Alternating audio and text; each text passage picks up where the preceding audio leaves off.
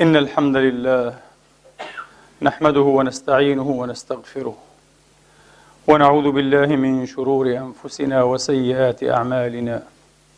من يهده الله فلا مضل له ومن يضلل فلا هادي له. وأشهد أن لا إله إلا الله وحده لا شريك له ولا نظير له ولا مثال له. وأشهد أن سيدنا ونبينا وحبيبنا محمدا عبد الله ورسوله. وصفوته من خلقه وأمينه على وحيه ونجيبه من عباده. صلى الله تعالى عليه وعلى آله الطيبين الطاهرين وصحابته المباركين الميامين. وأتباعهم بإحسان إلى يوم الدين وسلم تسليما كثيرا. عباد الله أوصيكم ونفسي الخاطئة بتقوى الله العظيم ولزوم طاعته. كما أحذركم وأحذر نفسي من عصيانه سبحانه ومخالفة أمره. لقوله جل من قائل من عمل صالحا فلنفسه ومن أساء فعليها وما ربك بظلام للعبيد. ثم أما بعد أيها الإخوة المسلمون الأحباب أيتها الأخوات المسلمات الفاضلات يقول الله سبحانه وتعالى في كتابه العزيز بعد أن أعوذ بالله من الشيطان الرجيم. بسم الله الرحمن الرحيم. وقاتلوا في سبيل الله الذين يقاتلونكم ولا تعتدوا. إن الله لا يحب المعتدين. واقتلوهم حيث ثقفتموهم واخرجوهم من حيث اخرجوكم والفتنه اشد من القتل ولا تقاتلوهم عند المسجد الحرام حتى يقاتلوكم فيه فإن قاتلوكم فاقتلوهم. كذلك جزاء الكافرين. فإن انتهوا فإن الله غفور رحيم. وقاتلوهم حتى لا تكون فتنة ويكون الدين لله. فإن انتهوا فلا عدوان إلا على الظالمين. الشهر الحرام بالشهر الحرام والحرمات قصاص. فمن اعتدى عليكم فاعتدوا عليه بمثل ما اعتدى عليكم. واتقوا الله واعلموا أن الله مع المتقين وأنفقوا في سبيل الله ولا تلقوا بأيديكم إلى التهلكة وأحسنوا إن الله يحب المحسنين. صدق الله العظيم. وبلغ رسوله الكريم ونحن على ذلك من الشاهدين. اللهم اجعلنا من شهداء الحق القائمين بالقسط. آمين. اللهم آمين. إخواني وأخواتي قال أحد المفكرين الكبار لا أحلم بعالم يخلو من القتل لأن هذا لن يكون. العالم في أدنى درجات تنشؤه شهد القتل بين أخوين قريبين من مهد البشرية قابيل وهابيل. فأن نحلم الآن بعد أن استبحر أو استبحرت هذه الخليقة الإنسانية الآدمية وصارت تعد بالملايير وباستبحار أعدادها أو باستبحارها عددا اختلفت وتعارضت وتشاكست مصالحها وأهواؤها ولغاتها وأعراقها. وأديانها ومنتحلاتها الفكرية إلى آخر هذه التصنيفات والتمييزات والفوارق. أن نحلم مع هذا كله بخلو العالم يوما من القتل فهذا نوع من الخيال الجامح نوع من الخيال الجامح. لا نحلم بعالم يخلو من القتل لكن نحلم بعالم يخلو من تبرير القتل. لا نحلم بعالم يخلو من الجريمة الجريمة ستظل موجودة. الفحشاء ستظل موجودة. الخيانة أيها الإخوة ستظل موجودة. لكن نحلم بعالم يخلو من تبرير الجريمة من تبرير الفاحشة من تبرير الخيانة والوضاعة والخسة. وهذه وظيفة الأنبياء والرسل ووظيفة المصلحين من ورثة الأنبياء والرسل. ولنتساءل في صدر هذه الخطبة ما هو الشيء الذي هو في جوهره أبشع من القتل والجريمة.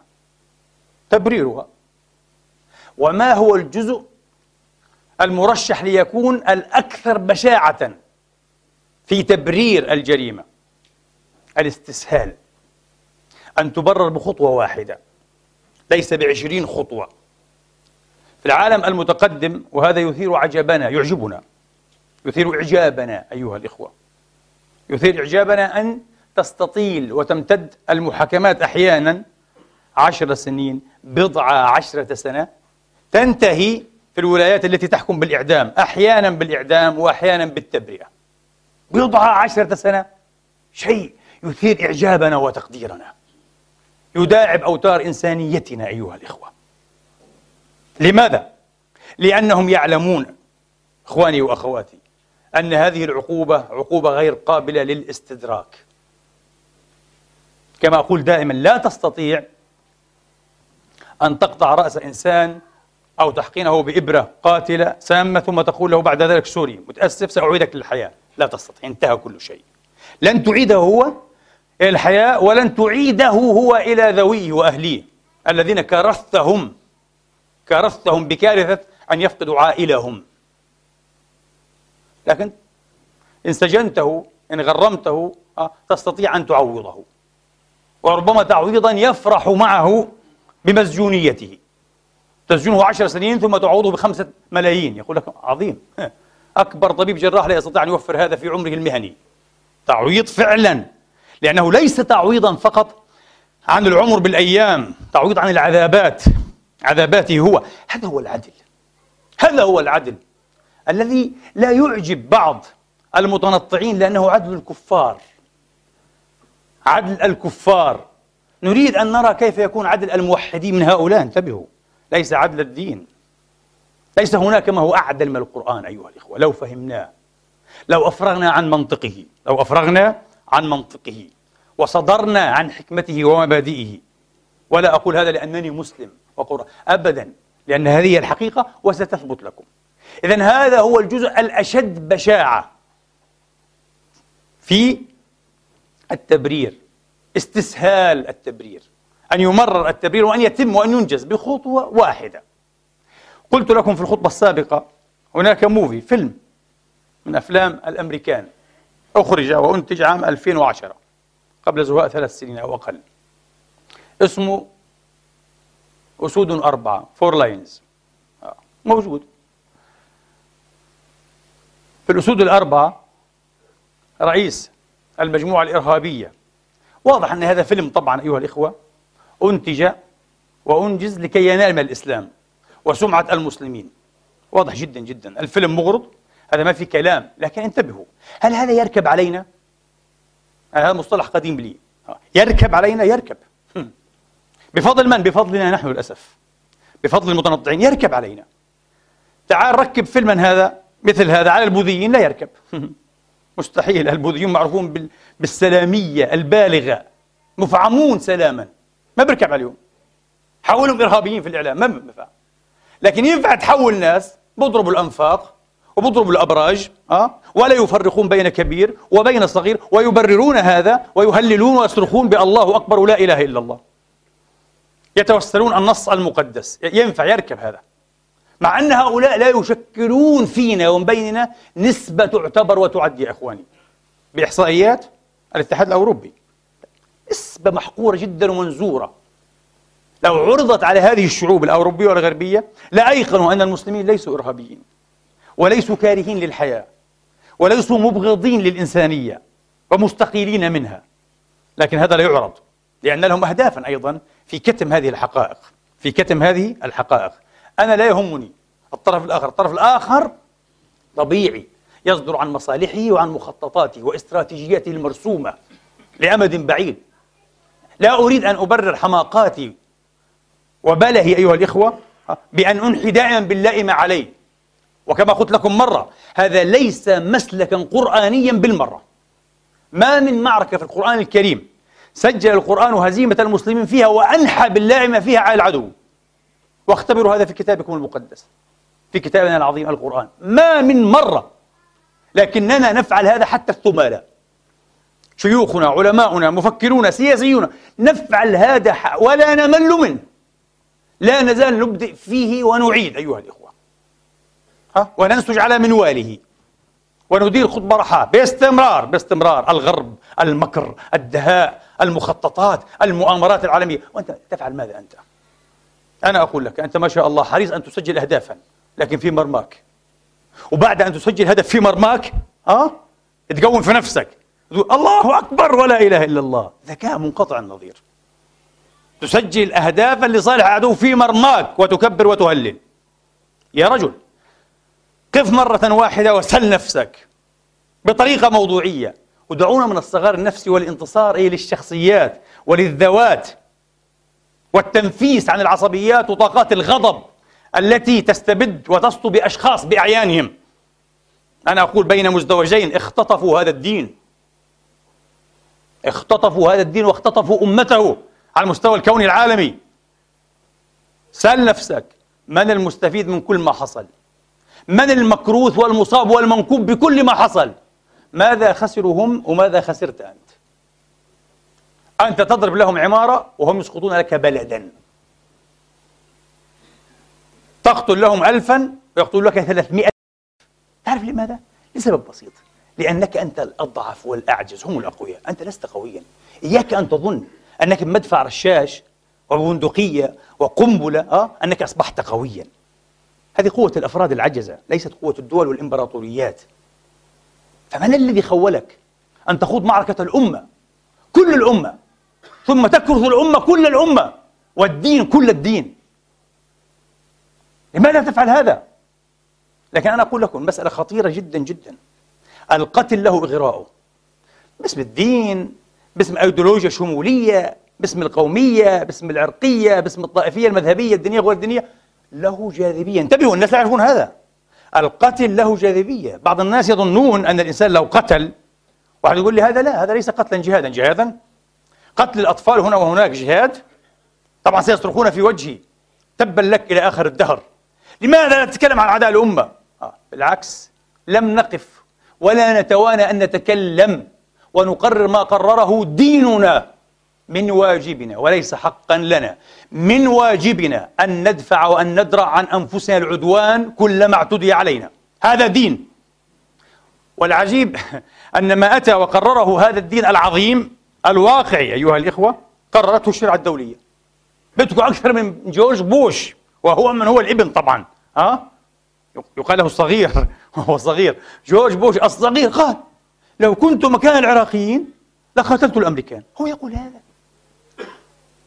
لذلك هم حتى يستخدمون أحيانا على ظلمهم وعلى عدوانهم وعنفهم للأسف الدولي المقنن الإمبراطوري مش عنف أشخاص جماعات تشكيلات ابدا. عنف على مستوى كوني ها أحيانا يستخدمون اصطلاحات أيها الإخوة تجعلنا نتساءل قد يكون القتل والعياذ بالله وكل قتل اعتدائي هو جريمة أبشع جريمة أه؟ والعياذ بالله يقترفها الإنسان كل قتل غير مبرر هو جريمة أبشع جريمة؟ قد يكون هذا القتل أحيانا إذا لم يكن باسم الدين أنبل من القتل الذي يقع باسم الدين يقتلوننا في العراق. وماذا كانوا يسموننا؟ مذكرات الجنود اقرأوها بعضهم كتب مذكراته. انساجنس المتمردين. جميل متمرد. هذا شرف هذا. هذا شرف باذخ. يعطيك إياها أيها الإخوة نضالك آه. الديني والوطني. ويعطيك إياه قتل المعتدي لك. شرف هذا. أنا مت متمردا. متمردا على العدوان على الاحتلال على الذل. لن أصغو برأسي. لن أنحني بظهري. لن أقول له مر بسلام للاحتلال دائما هذا موقفنا. ونفس الشيء في فلسطين في كل مكان. وهذا مش واجب المسلمين. عشان يعني لا نؤخذ إيه؟ بنوع من الغرور أو نوع من الانتشاء الذات إنه هذا يعني تميز المسلمين. لا لا لا. البشر كلهم يفعلون هذا. أوروبا هنا كلها قاومت النازي أليس كذلك؟ وساعدتها أمريكا. البشر كلهم يفعلون هذا. في طبيعة الإنسان أن يدرع عن ارضه عن بلاده. وجاء الدين وأكد هذا النزوع. أكد هذا النزوع وهذه الطبيعة من حقنا. ليه؟ ما معنى أن يأتي الدين الإسلام بالذات أيها الإخوة آه المراد في هذا المقام ويؤكد هذا النزوع. تعرفون ما معناه؟ أنا متأكد هي دلالة ربما لم تخطر الآن هي خطرت لي حتى أكون صادقا معكم وأنا أتكلم. آه. دلالة عجيبة جدا أيها الإخوة أن الأصل في الدين والمتدين ألا يقترب من القتل وسفك الدماء. هذه رسالة الدين. فحين يأتي الدين يقول لك نعم في هذه الحالة أنا أذنت لك أن تدفع عن نفسك. فأنا أعلم أفهم الرسالة على وجهها. أفهمها قائمة على رجليها. لا أقلبها رأسا على عقب. يصبح الدين رسالته الأصلية الجوهرية القتل القتل القتل والفتوحات أيها الإخوة. أه؟ باسم الدين كونكوستا وبعد ذلك السلام يأتي عرضا. عرضا للقتل ها. القتل هو الأصل الذبح هو الأصل ها وبعد ذلك من خضع لنا وانحنى وطعطع برأسه وخشع وبخع نتركه سالما وافرا في حدود. لا لا لا هذا هذا قلب للدين. الدين يمشي على رأس هذا ورجلاه في الهواء.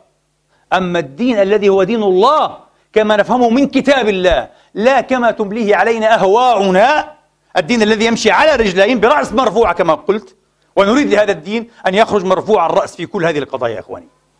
في كل هذه القضايا. فهذا الدين يقول لك الأصل السلامية. السلام هو هذا الأصل. والمحبة الرحمانية الاستثناء الذي لا بد منه هو الشرع الذي لا بد منه. وهذا هو الثانوي.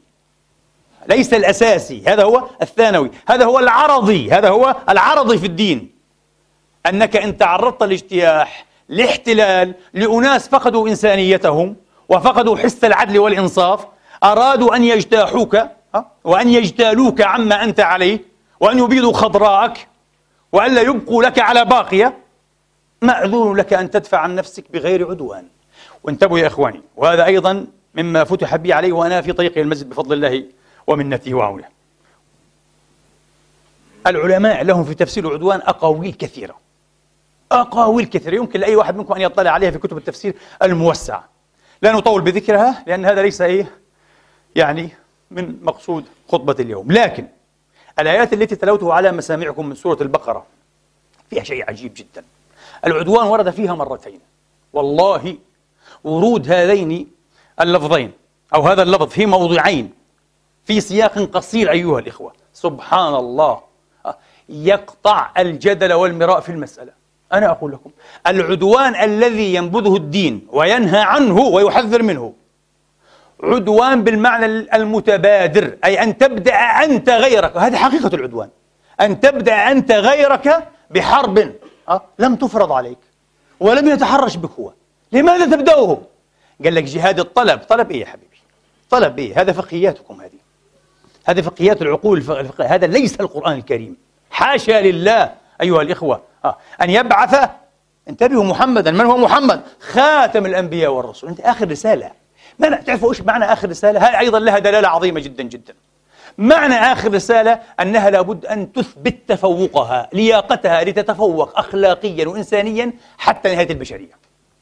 لا تجيني حقوق إنسان ولا غير حقوق إنسان باستمرار انه القرآن يبدو إيه متقدمة على كل إيه المنجزات البشرية، إيش رأيك؟ وهذا هو الحقيقة لو فهمنا القرآن.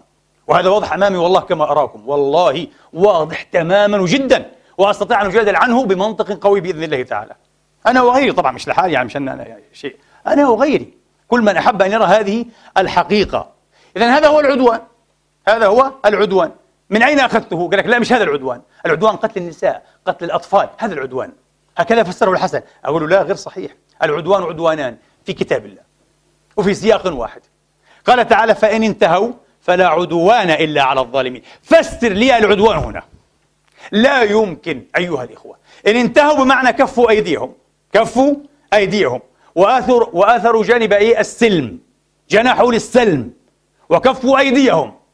بماذا يعقب الله عز وجل الأجل الأعز؟ بقوله فلا عدوان إلا على الظالمين. وهنا العدوان يتعين أن يكون معناه بداءتهم. أن يكون معناه بداءتهم هم من طرف المسلمين بحرب.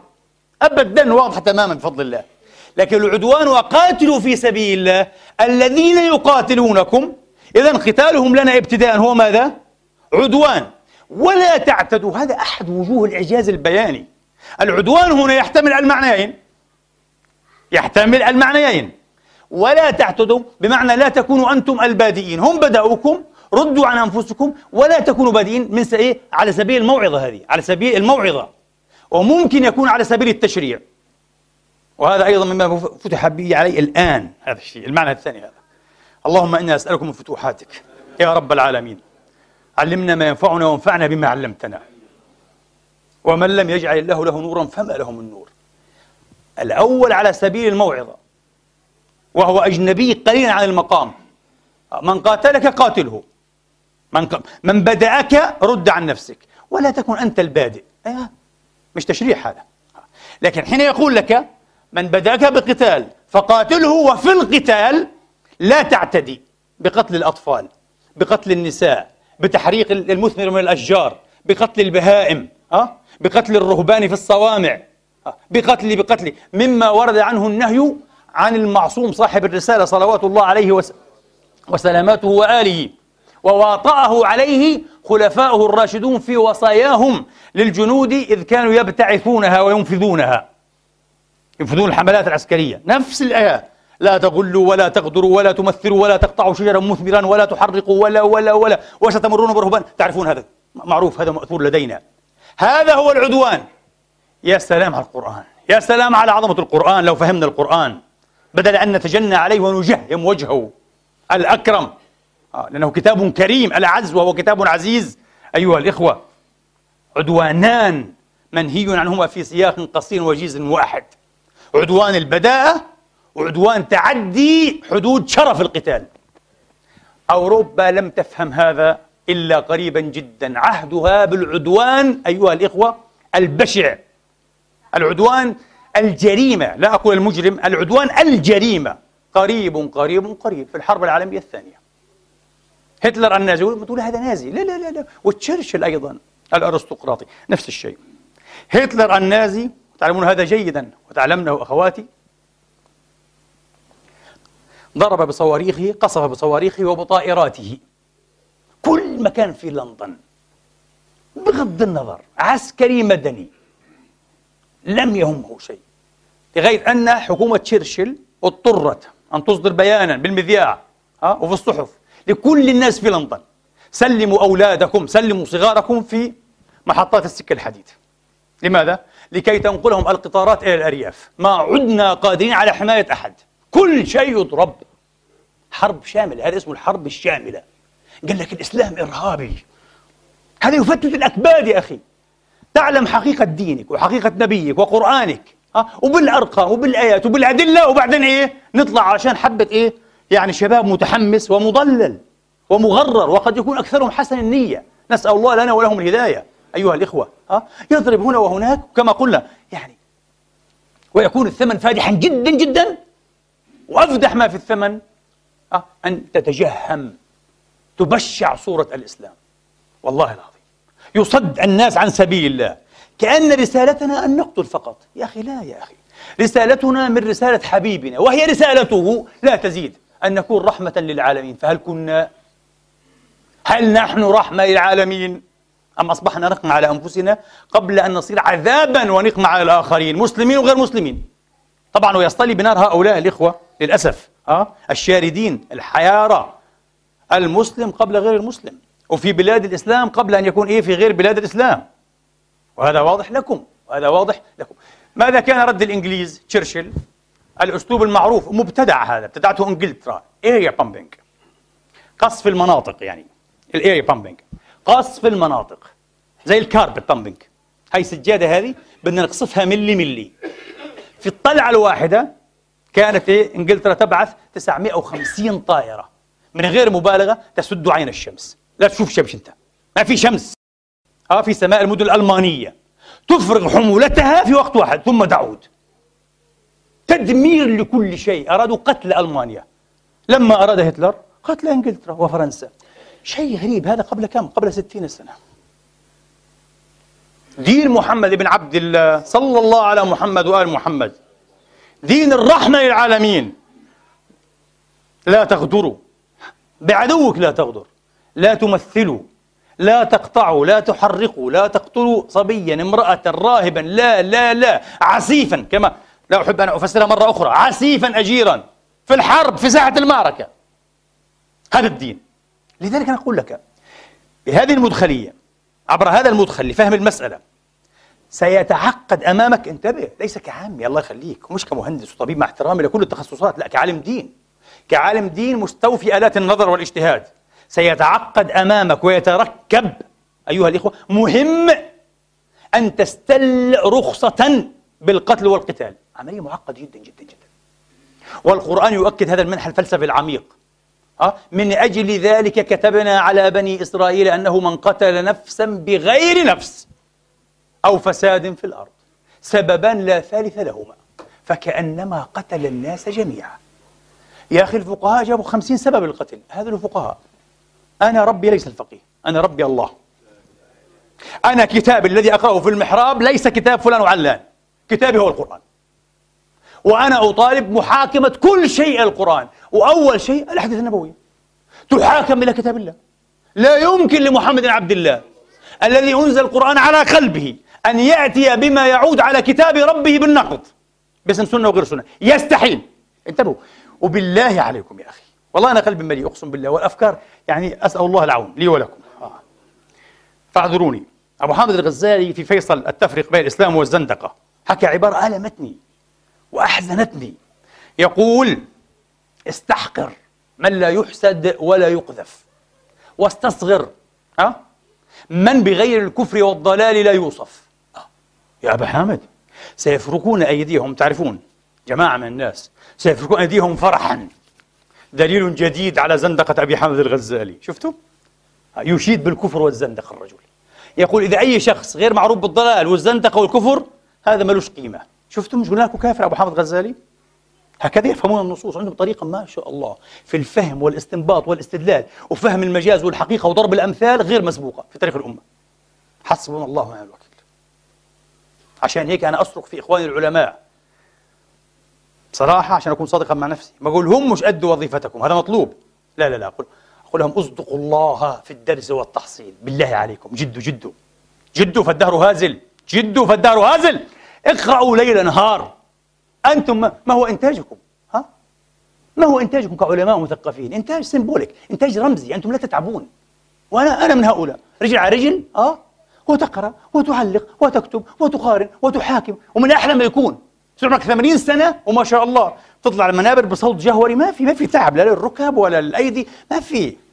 يعني كتاب وقلم قال لك إجهاد كذب بقول لكم القراءة إجهاد أكبر كذاب. أنا حياتي كلها قضيتها في القراءة ولا اجمل أجمل شيء القراءه وأسهل شيء القراءه والعلم ترف ما بعده ترف. لكن مسؤولية لمن فهم إيه؟ ها؟ لمن فهم رسالته. تصبح القراءة مسؤولية. والله العظيم. يصبح انتقاؤك لما تقرأ مسؤولية. تحديدك للموضوعات تتكلم فيها تناقشها مسؤولية. وهنا إيه؟ تنجو من تهمة الترف البطال هذا. وإلا فالقراءة من حيث هي ترف ترف جميل جدا.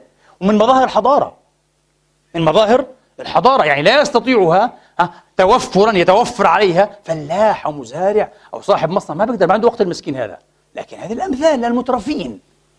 فنسأل الله أن ينجينا من مصير المترفين. انتبهوا أقول له أنت إنتاجك رمزي أنت. أنت قاعد تدرس في الجامعة كم ساعة في الأسبوع وتأخذ لي 3000 4000 يورو. ليه عندك 10 معلومات بتكررها من 50 سنه يا رجل؟ ليه كل دماغك 10 كتب مش حافظ غيرهن؟ ينبغي يوميا أن تقرأ كتابا وكتابين. يا رجل اتق الله. جد جد حتى تقدم شيئا. إخواني في سؤال طرحه علي بعض الأذكياء قبيل أيام. قال لي ما هو سبيل تعليل هذه الظاهرة الشيطانية؟ ينبتون في بلادنا كالفطر السام وكالنبت الشيطاني. ما كانوش موجودين. ما كناش نشوفهم. شهرين ثلاثة شيء غريب في كل مكان. وتكفير والحكومة كافرة وهذا كافر والشيخ هذا كافر والمفتي ملعون والأمة في ضلال. شيء عجيب. وبعد الإصلاح وجيب سلاحك مش معقول. وفجر واقتل هنا واجهد والله أكبر. وتعليلها لدي سهل جدا. وأنا حذرت من هذا. حذرت من هذا من زمان. وبعد يعني أن وضعت إيه؟ ثورات العرب أوزارها كما يقال. صحيح؟ لعلي كنت أول من حذر من هذا الاتجاه. على المنبر هنا. هل هدم الأضرحة من أولوياتنا؟ أولويات الثوار؟ هذا اتجاه عجيب وغريب أيها الإخوة أن يعقب الثورة وأن يكون نتاجا للثورة والآن هو يشق الأمة ها؟ ويجهض الثورة وأحلامها ويقضي على أهدافها نسأل الله لهم ولنا الهداية والتسديد وبين المزدوجين أقول لكم شيئا عشان ما أكون لا أحب النفاق والمداراة والمداجاة أنا أقول لكم شيئا والله الذي لا إله إلا هو من صدقت نيته في طلب الحق واستبصاره هداه الله ودله لكن من كانت نيته كما قلت لكم التنفيس عن أحقاده التنفيس عن حسده عن غيرته أيها الإخوة عن تعصبه عن أولوياته عن مصالحه عن أجنداته. في ناس عندها أجندات. وتوجه بال remote control. هذا محال محال محال إلا أن يشاء الله ربي شيئا أن يرى للحق وجها أو يرى للحقيقة بصيص نور. هذا أعمى يعيش أعمى ويموت أعمى. نعوذ بالله من العمى وطمس البصر والبصيرة. فهمتم؟ هذه يعني موعظة بسيطة مني لكم كأخ صغير. آه. وسامحوني على هذا. أعود إلى ما كنت فيه أيها الإخوة. أستطرد كما قلت لكم. أبو حامد الغزالي لا يعني هذا.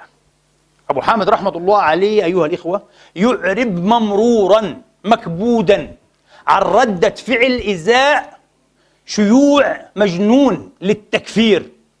وزندقة العلماء وهو في أولهم. أبو حامد زنديق؟ أبو حامد كافر كفروه في عصره. وقبل سبعين كان سنة كفر أيضا. محاضرة في دار كذا كذا لخدمة السنة. أبو حامد الغزالي الزنديق. هكذا. عنوانه هكذا. وفيها علماء بلحى وشهادات علمية عندهم. أبو حامد زنديق. ملء الأرض من أمثالك والله العظيم. لا يعدلون لا يعدلون بشيء. آه، مما أوتي أبو حامد. أبو حامد بشهادة الغرب قبل الشرق. شخص أيها الإخوة من الأشخاص الذين يعدون على أصابع اليدين الثنتين الذين أثروا في مسار الفكر البشري. ما رأيكم؟ مرة واحد قال لا من خمسة. هو واحد من خمسة على مستوى التاريخ الإنساني. هذا هو الغزالي. هذا شيء مذهل. وقديش كان عمره 150 سنة. 55 سنة. توفي هذا الرجل. شاب يعني. 55 سنة. ملأ الأرض فلسفة وعلما ونورا وأصولا وتأصيلا وفقها. شيء عجيب. آية من آيات الله. عاش متهم بالزندق من هؤلاء الحسدة. وهو يصفهم. في أول الفيصل بالحسدة هو يعرف أن الباعث ليس علميا. الباعث نفسه ويعرف هذا كما نعرفه نحن الآن. هذه بواعث نفسانية يا إخواني حقد وأحساد وغير شيء عجيب جدا. لأن المناظرة لها سبلها لها طرائقها ولها شرائطها. وحي هيا بالمناظرة وحي هيا بالدليل يقرع الدليل. والحجة تضارع الحجة. ها؟ هذا هو. لكن مش فأبو حامد لهذا الشيوع المجنون. للتنابز بألقاب الكفر والنفاق والزندقة؟ عارف إيش قال؟ قال أنا شايف كأنه ما في واحد ذكي وما في واحد عالم متفوق مبرز إلا يوصف من هؤلاء الأغمار الجهال بماذا؟ بالزندقة. معناه الزندقة أصبحت عنوانا للنبوغ والشرف والنبل. ولذلك قال استصغر من ليس إيه؟ بالكفر والضلال يعرف. إذا ما في عالم وقال عنه ضال كافر زنديق إذا هذا عالم حقير. ملوش قيمة. إذا قالوا حقير زنديق كافر. أبو حمد قال هذا معناها عالم له وزنه. هذا عالم له ثقله. والله نعيش نفس الحقبة أقسم بالله ونفس العقلية. ها؟ لأن تلك العقلية الآن إيه يعاد. المهم لم أجب عن السؤال. كيف هذا النبت آه عفوا النبت الشيطاني هذا الفطر هذا؟ كيف هذا؟ مش حذكر دون أنتم عارفين. يبرز هنا وهناك بسرعة. وفي غير منبته. يعني بصراحة تونس منبت لهذا الفكر؟ تونس دولة معلمنة أيها الإخوة. وأنا زرت تونس مرتين أيام زين العابدين. ما نحبش نسب الناس. المهم أيام زين العابدين. الله يهديه ويهدينا ويهدي كل ضال والله نتمنى الهداية. أنا قلت مرة كلمة. والله العظيم لو يسمح شرعا أن نتمنى الهداية لإبليس لتمنيناها. الإمام أحمد هكذا نفهم الدين. لكن لا يسمح. إبليس الله قال خلاص انتهى هذا ملعون إلى يوم الدين. وما في. لكن لو يسمح نتمنى. ليش لا؟ ليه؟ ليه يخش النار يتعذب ما بنحب العذاب لأي أحد. ليه؟ هذه رحمة المؤمن. هذه رحمة المؤمن. الإمام أحمد رضوان الله عليه هذا الإمام الجليل الذي يدعي بعض الناس أنهم ينتمون إليه وليس من أخلاقه في شيء. الإمام إمام تخيل الإمام يحفظ مليون حديث فيما يقال. ألف ألف حديث سندا ومتنا. لا تشتبه عليه. ها؟ ولا تلتوي. ها؟ إزاء حافظته. رضوان الله عليه. آية من آيات الله. إمام أحد الأربعة لأهل السنة. هذا الرجل يجرد من ملابسه كلها إلا من سراويله. تخيلوا إمام هكذا يهان ها؟ ويضرب في مسألة سخيفة اسمها مسألة خلق القرآن. مش هعلق الآن للسخيفة بصراحة هذه من سخافات المسلمين. سنية وزيدية وجعفرية وإباضية ومعتزلة هذه من سخافاتنا والله العظيم. وليش؟ بعدين هذا بده استطراد طويل. نخرج عن موضوع الخطبة. الرجل يضرب 120 جلدة. يتفرز لحمه. يتفرز لحمه وينزل سرواله فيما يقال إلا أن الله عصمه فلم تبدو عورته. انحلت الدكة. ولكن السروال بفضل الله لم ينزل. كرامة له. شيء مبكي. حين تقرأ محنته تبكي عليه رحمة الله عليه ورضوان الله عليه. وعوضه الله خيرا. بحسن جزائه يذهب إلى البيت بعدين يأتي بعض الناس. المعتصم. قال لا غفر الله له. أنا أشهدكم أني قد غفرت عنه. غفرت للمعتصم! الذي يقول بخلق القرآن وفعل بك ما فعل. قال ماذا أستفيد أن يعذب أخي في النار بسببي؟ آه الله أكبر. هذا أحمد. هل أنتم على أخلاق أحمد؟ ليش أحمد؟ ورضوان الله عن أحمد. ليش أحمد؟ بدنا نبي أحمد صلى الله عليه وسلم. لما نقول لهم نحن لا نعرف نحن بفضل الله لكن نحمل هذا الفكر والفهم للدين. للقرآن لا نستطيع ولا نعرف كيف نكره البشر نكره أفعالهم. أنا أكره عدوانك أكره جريمتك أكره إلحادك وكفرك لكن لا أكرهك كإنسان. عشان صلعتك وشعرك ولونك وطولك وعرضك وإنك أجمل منه مستحيل أنا إنسان ملتاث اذا عشان اكرهك إنك أنت أطول مني أجمل مني أنا إنسان ملتاث مريض نفسي أنا. أذكى مني أفصح مني إلى آخره عندك فلوس أكثر مني. هذا هذا اللوثة. ولا بد ان أعتبر أنني ملتاث وأروح أعالج نفسي. حتى لا اهلك في الدنيا قبل الآخرة أمام الله عز وجل. لكن إني أكرهك هيك مستحيل. ليه أكره البشر؟ أنا ما بقدر. أكره أفعالهم. ألعن ما يلعن من أفعالهم. ها؟ أشجب ما ينبغي شجبه من أفعالهم. مثل ما عبر أبو الدرداء. قال لاخيه ها؟ قال لست أكرهك. أنا ما بكرهك. أنت مسلم كيف؟ إنما أكره ها؟ ذنبك. فإن نزعت عنه فأنت أخي. ترجع الأخوة والصفا. شوف الفهم. علمهم النبي إنك ما تكرهوش البشر. ما تكرهوش البشر. لما نقول لهم نحن لا نكره البشر يقول لي أنتم تحبون الكافرين. أقول له أنت إيه؟ يعني تحتاج أن تعيد قراءتك لكتاب الله تبارك وتعالى. تعرف ليه؟ هذه الطريقة التبسيطية قلت لكم أبشع ما في الجريمة تبرير الجريمة. أبشع ما في التبرير أن يكون ساذجا بسيطا بخطوة واحدة. خطوة واحدة انتهى كل شيء. سقطت الرقاب ندرت الرؤوس عن الأبدان. ندرت الرؤوس عن الأبدان بخطوة واحدة. آه. هذه هي الكارثة. هذه هي الكارثة. هذه الطريقة التبسيطية أيها الإخوة هي التي أودت بنا إلى ما نحن فيه الآن كيف يعني؟ قال لك هذا يا أخي ليس بعد الحق إلا الضلال ماذا يقابل المحبة؟ الكره أنت لا تكرههم فأنت ماذا؟ تحبهم أقول غلط هذا منطق أرسطو أنت كفرته وقلت ما ضر الإسلام إلا إيه أرسطو أقول هذا منطق أرسطو المنطق الاتصالي اليوم الذي يقوم على مراعاة الكونتينيوم أه؟ المتصل أه؟ هذا منطق اتصالي اليوم. كل من ندرس المنطق ويجوا يعرف هالشغلات ما في يا جماعة في درجات. مثل السبكتروم مثل الطيف طيف الألوان. أنا سأقول لكم إيش الطيف القرآني هنا. في طيف قرآني مغفول عنه تربويا وفكريا وفلسفيا. طيف عجيب محزن مبكي. الله قال في كره. خاصية مين هذه بالذات؟ الكفار. قد بدت البغضاء من أفواههم وما تخفي صدورهم أكبر. الكفار والمنافقون ينطوون على حقد كاره للنبي والإسلام والمسلمين طبعا كبشر بشيء غير مسبوق المسلم ما عنده هيك مسكين النبي ما عنده هيك عنده آه. وفي المقابل في الحب والحب له دواعيه وبواعثه وأسبابه ومبرراته صحيح؟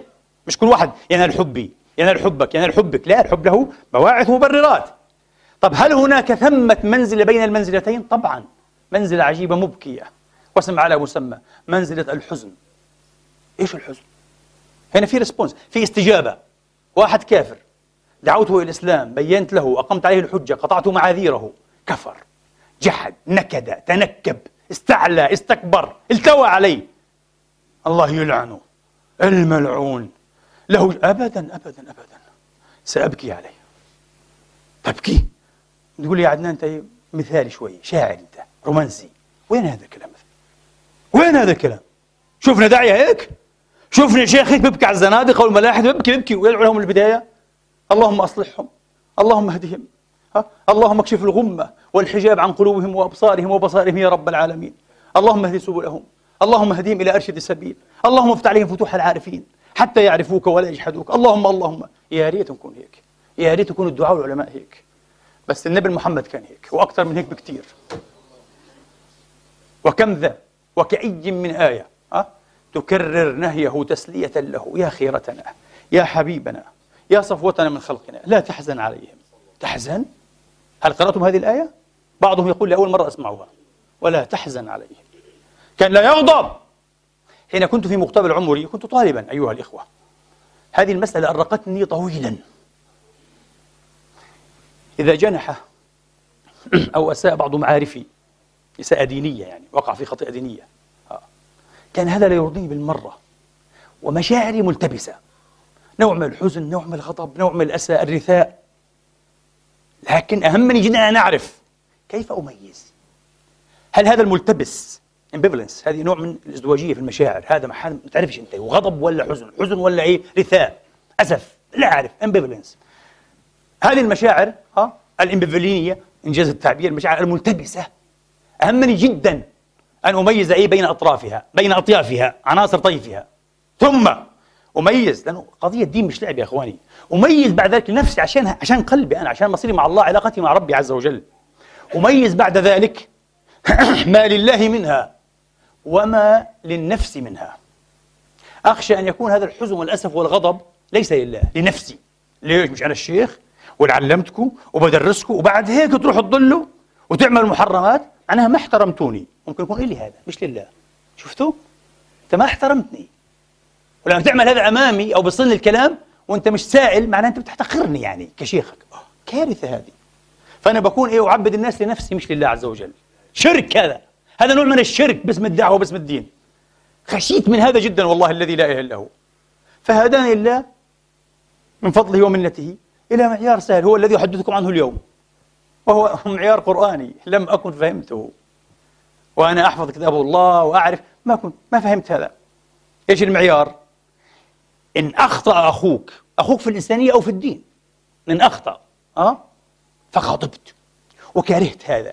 وتأدى بك الغضب والكره لما فعل انتبه أنت لا تعرف هل تكرهه هو أم تكره فعله. قد يترجح أنك تكرهه هو. ولقيت فيه إيش؟ كما يقال إيه مطعنا. حلو وقع. نذبحه الآن.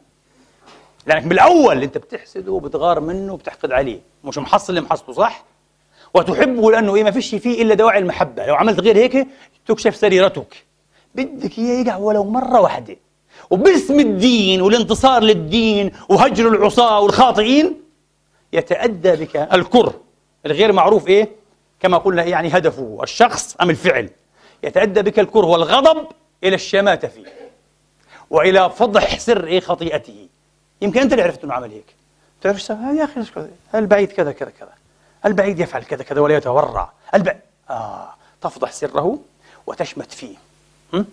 علمت أن هذا من المحال أن يكون إلا للنفس وللشيطان. والنبي قال لا تكونوا عونا للشيطان على أخيكم. وزاني وشارب خمر. لا قال ما ما ينفع تلعنوه وتدعوا عليه. ادعوا له. تحببوا إليه قربوه. ها لا تجعلوه يزور يزور. ويجف الدين لا تكونوا عونا للشيطان. نحن ما شاء الله كم منا من هو عون للشيطان؟ أحسن عون على إخوانه الله أعلم. فيش إحصائيات لكن الله أعلم. إيه؟ هذا هو. ثم وإن حزنت عليه حزنت لأنه أذنب حزنت حزنا شديدا بكيت بالدموع.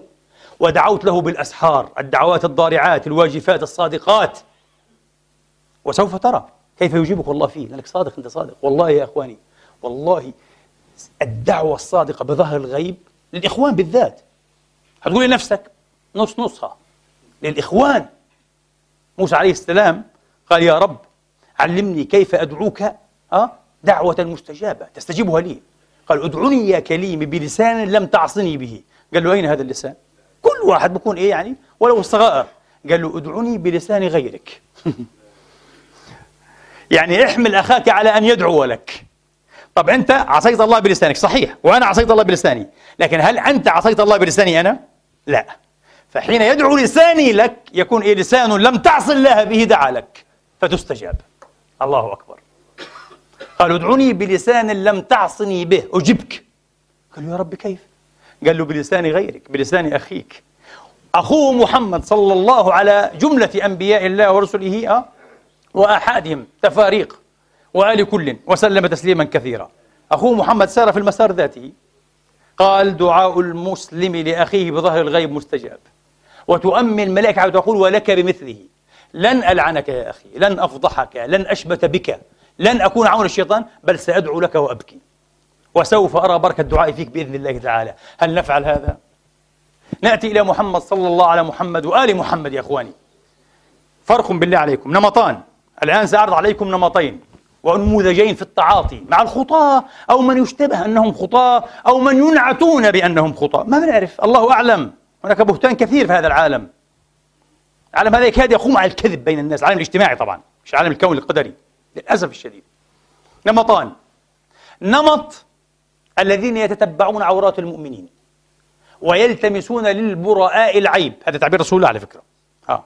الذين يتتبعون يا معشر من آمن بلسانه يقول النبي. يا سلام عليك يا معلم الناس. والله نقرأ كلام كلامك وتشعر قلوبنا أنه كلامك. فيه جلالة النبوة فيه جمال فيه تعليم. سأقول لكم حقيقة وعلى طريقتي في الصراحة. طبعا سأسب بسببها إلى وقت قريب. سبحان الله العمر له دوره. صحيح؟ والنضج أيضا. بكثرة القراءة والعلم كذا له دوره. المسائل مش قرار. أنا قررت إني أعتقد هيك تقدرش. مش على خاطرك. إلى وقت قريب ربما يعني إيه ربما إيه سنتين ثلاث أربع لا أستطيع أن أحدد حقيقة لكن وقت قريب. كنت أقول هذه الجملة وأعبر بها لكن ليس لدي برهانها من تجربتي. يعني أنا وجدت عند غير محمد بن عبد الله حقيقة روائع روائع. عند فلاسفة مؤمنين وغير مؤمنين شرقيين وغربيين روائع. بعضها كان يبدو لي يعني أن هؤلاء الناس يعني شيء غريب. في آخر سنواتي إن شاء الله أكون نضجت لأني أنا تجاوزت الأربعين الآن. آه. والله قال حتى إذا بلغ أشده وبلغ أربعين سنة. آه. آه. أنا طاعن في السابعة والأربعين الآن. قربت على الخمسين بعدت على الأربعين كثير ها طاعن في السابعة والأربعين طعنت فيها قبل أيام. آه. يعني دخلت فيها. طيب الله قال وبلغ أربعين سنة. كانها علامة النضج النفسي إذا إذا في نضج. آه النفسي والعقلي والروحي. آه. صرت حين أقرأ أثرا أو خبرا صحيحا. وأحيانا يكون حسنا. وفيه ضعف لأنه مش معنى أنه ضعيف أنه قطع النبي ما قالوش. لا لا لا. احتمال يكون قاله. وبتشوف أنت بتحس. الجرس الرونق يا أخواني. الجلالة. تعرف إذا كان عندك إيه؟ تأنس وخبرة وتمرن. تمرن وتمهر. أه؟ بالوقوف على كلامه. قرأت عشرات ألوف الأحاديث. تستطيع أن تعرف هذا. ها؟ أه؟ النبي يقول يا معشر من آمن بلسانه ولم يدخل الإيمان قلبه. لا تتبعوا عورات المؤمنين. لا تتبعوا عورات المؤمنين. فإنه وأنا أحكي لكم شيئا مجربا تقشعر له الأبدان يا أخواني. أعلم حادثة أنا عشتها بنفسي. أخ رمى أخاه ببهتان. هذا البهتان له أصل لكنه كثره ونماه وكبره وبالغ فيه. فجعل من الحبة قبة. جعل من الحبة قبة. ما الذي حدث؟ الذي حدث أنه ابتلي ببلية من جنس ما رمى بها أو به عفوا جنس ما رمى به أخاه ولكن محققة وثابتة وكبيرة فتذكرت قول الحسن البصري رضوان الله عليه. قال يا إخواني من بحث عن عيوب الناس ها؟ من بحث عن عيوب الناس وله عيب ها؟ بحث الناس عن عيبه. بحث الناس عن عيبه. ومن بحث عن عيوب الناس أو أظهر عيوب الناس وليس له عيب هو كامل ما شاء الله بيرفكت أحدث الله له عيبا أه؟ وأظهره للناس. تبتلى. ما تفكروا هذا طريق للتكامل؟ آه إنك أنت إيه؟ تبحث عن إيه؟ وتشخصن. لماذا تشخصن؟ طب هي إحنا أنا أعتقد أنني مبالغ جدا أنا كعدنان أعترف هذا. يعني مبالغ جدا في نقدي للافكار والاتجاهات لكن لا شخص لا بجيب اسماء واقول الشيخ فلان الفلاني والدكتور فلان الفلاني. لا ليه ليه ليه؟ وقد أظلم. قد أتجاوز على هذا الإنسان وأظلمه أيها الإخوة صحيح؟ أتجاوز حد النقد أتهور في مهواه. لا لا لا. أنا مشكلتي والله ليست معه. مشكلتي مع ماذا؟ مع فكره مع نمطه في التفكير. تعرفوا محكمة نورنبيرغ أنتم؟ محكمات إيه؟ نورنبيرغ لقادة النازية وضباط النازية الكبار. كان رئيس ستالين ما شاء الله طبعا الشيء من معدنه لا يستغرب. يليق به تمام بركب عليه. قلنا بركب آه بركب بركب. آه. تنجر يقولوا هي حل ولقت إيه؟ غطاها يعني. بركب عليه. ستالين القضاة بتعرفوا كانوا تحت السوفيتي وبريطانيا وفرنسا وأمريكا. آه, آه. والمدعون طبعا. يحاكموا النازيين. فستالين قال أنا أقترح. أقترح إعدام 150 الفا.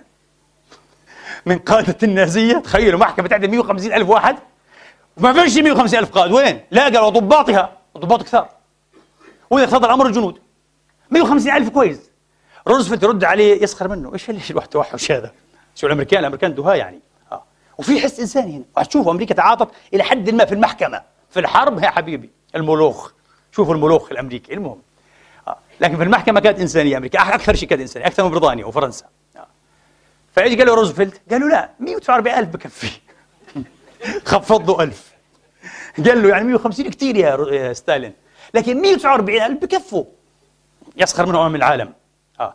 الإنجليز قالوا لا لابد من محاكمة القادة وفعلا إعدام عدد لا بأس به منهم عشان نعلمهم الأدب ونقطع إمكانية آه؟ يعني محاولة إيه ألمانيا أن تعود للحرب مرة أخرى نعلمهم الأمريكان إيش رأيهم؟ قال لك لا بنوا خطتهم ونفذوها وهي التي نجحت على أن نحاكم ليس القادة النازيين الفكر النازي نفضح هذا الفكر بين الناس. نفضحه بين القادة النازية. بمعاونة شبير طبعا نجحوا. تعرفوا كيف؟ قصة. المهم قلت هذه أمة ذكية هذه الأمريكان. ذكية يا أخي. والله قرأت شيئا. ها يتبع فير. شوف إيش فير أنت هذه. المهم آه. شيء لا يصدق يا إخواني. هذه مؤسسة غير ربحية في أمريكا. بتحاول تبحث عن التحريفات تحريفات وأساليب الخداع الإعلامية في الإعلام الأمريكي وتوضحها للفرد الأمريكي. يا ريت عندنا زيها. تعليم الناس ما تنخدعوش طيب في مثال أنا قرأته إيه لرئيس هذه المؤسسة فير شيء أدهشني أدهشني يا أخي. أدهشني ذكاء الناقد لكن أدهشني مثله ألف مرة دهاء إيش؟ المجرم. إيه للحكومة الأمريكية في مواقفها من الشعب الفلسطيني. ودعمها للاحتلال الإسرائيلي بغير قيد وشرط. ليل ونهار أيها الإخوة باستمرار التزام أبدي. مثال لا يصدق. إيش المثال هذا؟ يقول لك إيه؟ دائما في خبر يتكرر. كلاشيه يتكرر باستمرار في الإعلام الأمريكي. أنه الآن على أمريكا متى يتكرر؟ كلما حدثت مذبحة مروعة للفلسطينيين. شوف نحن حربين في كم سنة ما شاء الله يعني. ذبحوا ذبحوا قتلوا قصفوا بالفسفور. ما في رحمة. المدنيين ناس عاديين في بلادها. ومهجرون مش في بلادهم مهجرون من بلادهم كمان. في ملاجئهم يقصفون بالفسفور ما شاء الله. وبالصواريخ واف 16 أطنان المتفجرات. عادي والعالم يشوف. طبيعي. هذه أخبار أدمنونا علمونا أن ندمن أيها الإخوة على استماعها ولكونها لفرض قصرها في 45 ثانية على فكرة. متوسط الخبر خاصة العالم الأمريكي 45 ثانية. لفرض قصرها وتتابعها وبعدين تجي موسيقى صاخبة وأنباء بعدين إيه عن الممثلين والممثلات ومش عارف إيه. أنت إيه تتعلم هذا الشيء من طبيعة الحياة؟ عادي. خلاص تتبلد. وهذا الذي حصل مع مش مع العرب مع كل العالم. فالمهم قال لك كلما وقعت مجزرة لفلسطين أو مذبحة أو عدوان عليهم بيجي هذا الخبر. على أمريكا أن تتدخل. الحمد لله منصفين يا أخي ما شاء الله عليهم. على أمريكا أن تتدخل. لتنصف الشعب الفلسطيني. واحد يقول إيش ماله هذا؟ بتنتقدوا هذا؟ مش أنا اللي بنتقده. بنتقده إيه؟ زعيم ورئيس هذه المؤسسة الأمريكية الممتازة غير الربحية الإنسانية. قال لك هنا إيه؟ يعني رسالة خطيرة ضمنية مسكوت عنها لكن يمكن رؤيتها لو كشفنا الغطاء. تعرف الرسالة؟ الرسالة أنه وقع الرسالة الظاهرية طبعا هذه. أنه وقع ظلم على الفلسطينيين. إيه حلو هذا صحيح. وقع ظلم عليهم والله إحنا مظلومون والله. على فكرة إحنا ما بنحبش نكون مظلومين. أصحاب أفكار عليهم عليهم الله أكبر. لك لا إحنا مش مظلومين إحنا رجال. إحنا نخوف العالم. بس أعدائك بالعكس مش أدمنوا أخذوا نوبل في استدرار عطف الشعوب أه؟ وتعاطفها معهم باحتكار وامتياز. هذا امتياز هذا لهم فقط امتياز لهم. دور ماذا؟ دور الضحية. إحنا بس الضحية الفيكتم إحنا أنتم ما فيش غيرنا ضحية إحنا الضحيه مساكين إحنا. يضربك يا أخي يذبحك وكلنا ضحية. احمولي منه. شفت هذا أرهابي بيهدد. قتلني دمرني. يا أخي أنت قتلت 10000 ضربات هذا قتل له 20 30 ها. شفتوا كيف منطقه؟ شوف وجهه كيف لحيته بخوف هذا. احموني منه. أنا ضعيف كثير هذا. عجيب. ناس تعرف كيف تشتغل. فالمهم هذه الرسالة الظاهرية إنه في عدوان وقع على الشعب الفلسطيني. والرسالة الباطنة إيش هو طيب؟ إنه أمريكا من يوم يومها وعمرها ما شاركت في العدوان على الشعب الفلسطيني. حيادية على الحياد حرام. الحين لا لازم هي إيش؟ تغادر معسكر الحياد وشويه تحاول إيه؟ آه يعني تأتي بفعل. عليها أن تفعل أن تتدخل. الآن يعني؟ يعني هي مش متدخله وكل ما يحصل لنا بتدخلها وبدعمها وبضوئها الأخضر شفتوا كيف يتم تضليل العقول؟ مسألة أخطر مما نتخيل. هذا هزني هذا المثل. يا جماعة عندهم دهاء مش مسبوق وإحنا عندنا ما شاء الله سذاجة وغفلة فعلا لا نظير لهما. وبنفكر حالنا هي بنخوف وبنكسب المعارك. وإحنا بنخسر وبنخسر وبنخسر باستمرار. إيه طرحت سؤالا لم أجب عنه. لماذا يتكاثرون كالفطر هؤلاء أيها؟ يظهرون فجأة أيها الإخوة. آه. ويكثرون الاستغراب بظهورهم السريع. قلت لأخي الفاضل هذا الحل أعتقد يعني أو التعليل والتفسير سهل وميسور. قال كيف؟ على أي نحو؟ قلت له أن تخرج عالما متينا مفكرا رصينا يفرغ عن منطق الإسلام ويتكلم باسم أهدافه ومبادئه السامية. في الحد الأدنى تحتاج إلى مسافة جيل عمر جيل يعني إلى 25 سنة. إلى 25 سنة. وفي الحق والواقع تحتاج إلى عمر فرد بأكمله. المفكر والعالم الرصين يطلب العلم إلى أن يلقى الله فتزداد رصانته ويزداد علمه. مسألة صعبة جدا على كل حال. لكن أن تخرج من يتنطع أيها الإخوة بتكفير الناس وتفجير الناس والحكم على قلوبهم والحذف والشطب. هؤلاء ليسوا مسلمين وهؤلاء ليسوا مسلمين وهؤلاء ليسوا مسلمين الزيدية ليسوا مسلمين. الجعفرية ليسوا مسلمين. الإباضية ليسوا مسلمين. كذا ليسوا مسلمين واحد يقول لي أين هذا؟ للأسف موجود. وموجود وموجود بشكل جهير لا يستخفي.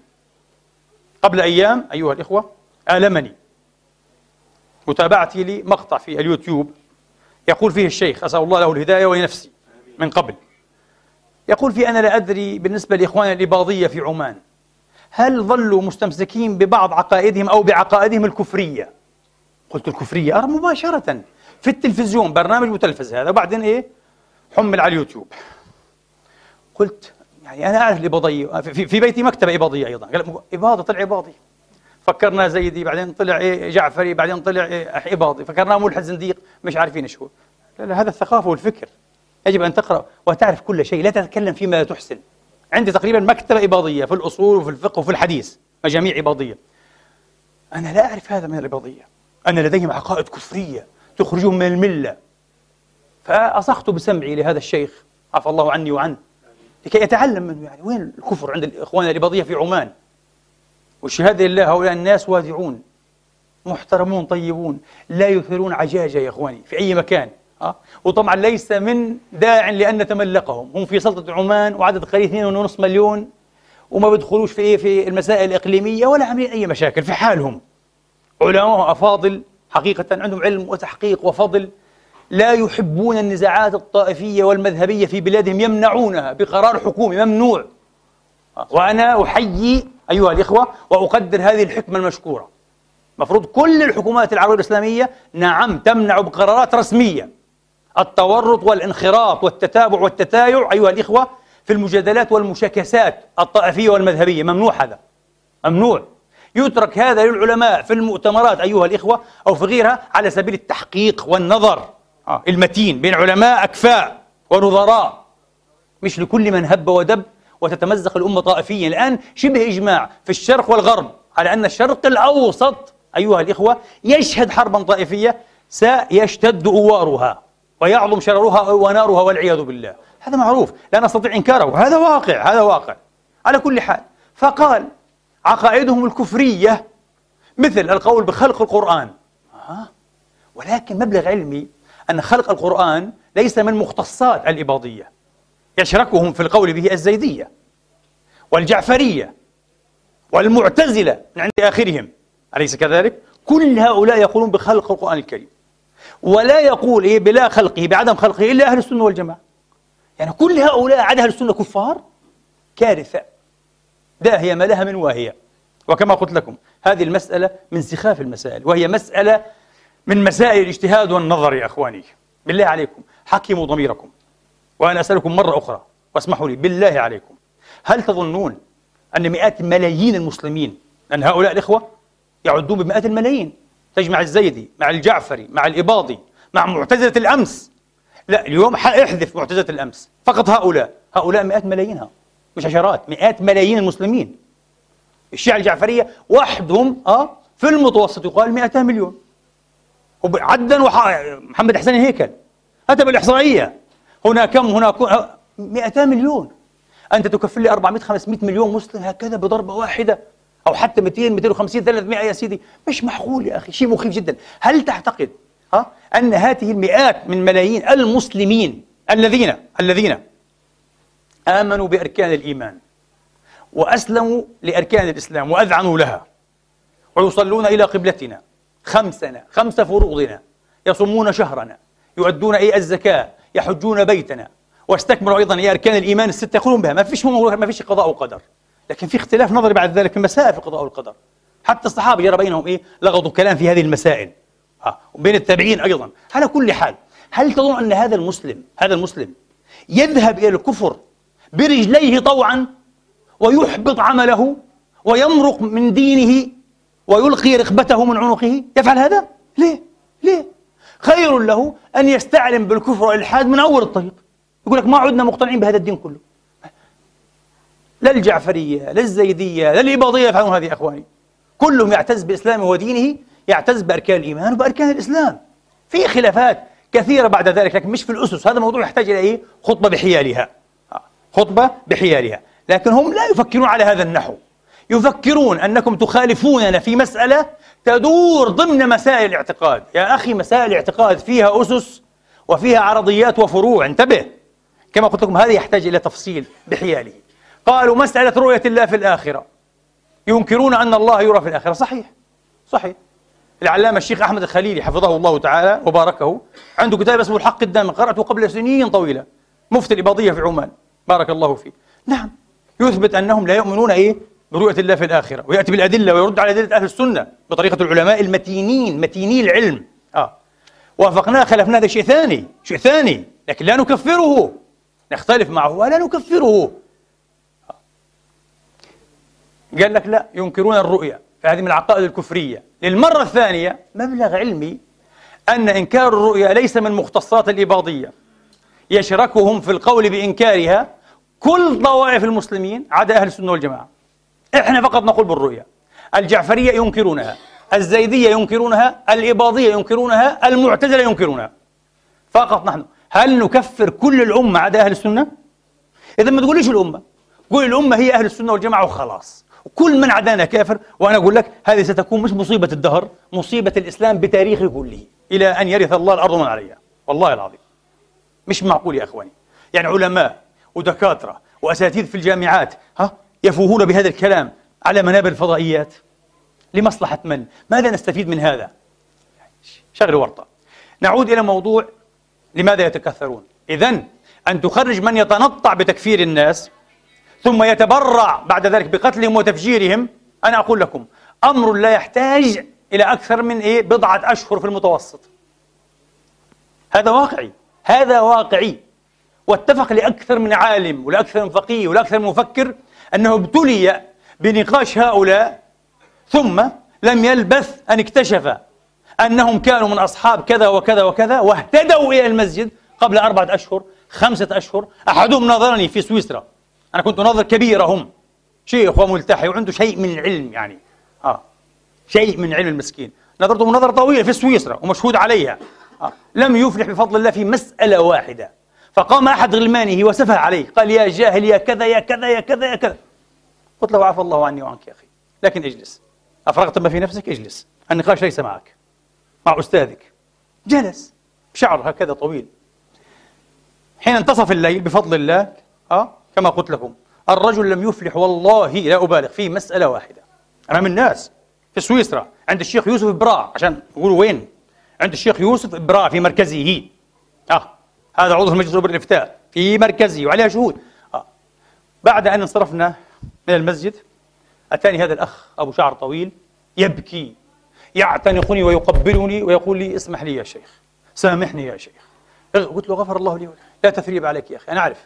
قال والله يا شيخ والله ما صليت ولا عرفت باب أي المسجد إلا قبل ستة أشهر. علمونا هكذا أن نسب العلماء ونسب كذا ونسب الأمة.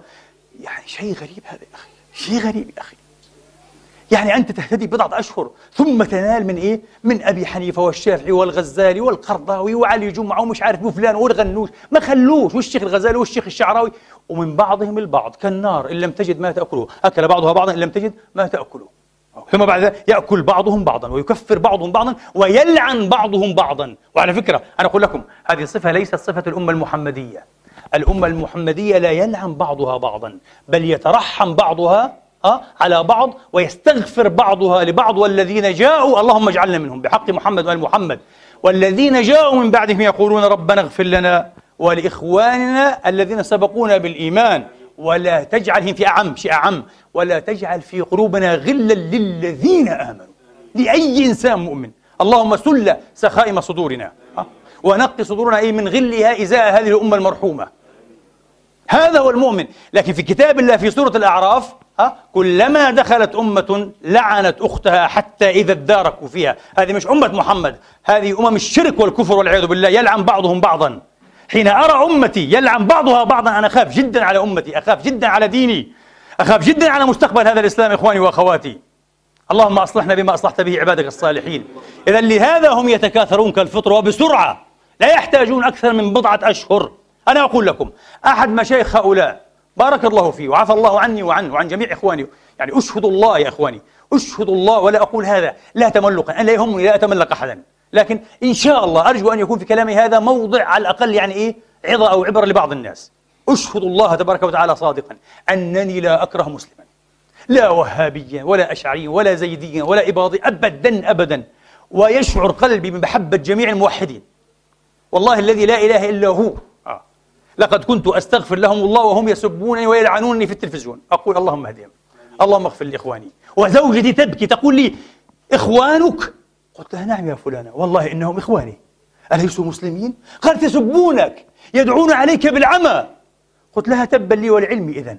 تبا لتدين الاستعراضي. آه، المظهري إذا لم يكن لي في محمد بن عبد الله قدوة. شيء من قدوة على الأقل. أقتدي به في شيء. الذي كان موقفه إزاء الكفار الذين أعنتوه. وكذبوه ورموه بالعظائم وألجأوه حتى أخرجوه من أرضه وغربوه وألموا الحزن يحزن عليهم. ويكاد يبخع نفسه من أجلهم. يبخع نفسه! ينقطع. العمود يسموه النخاع الشوكي. البخاع هو النخاع الشوكي. آه. من شدة الحزن. طب بلاش مش الكفار المنافقون. انتبهوا. إذا هما نمطان. إذا هما نمطان يا إخواني. نعود إلى النمطين. نمط الذين يلتمسون للإيه؟ للبراء العيب. ويكشفون أستار الناس. ويرمون البراء أيضا يا إخواني بالبهت المبين بالبهت بالبهتان المبين.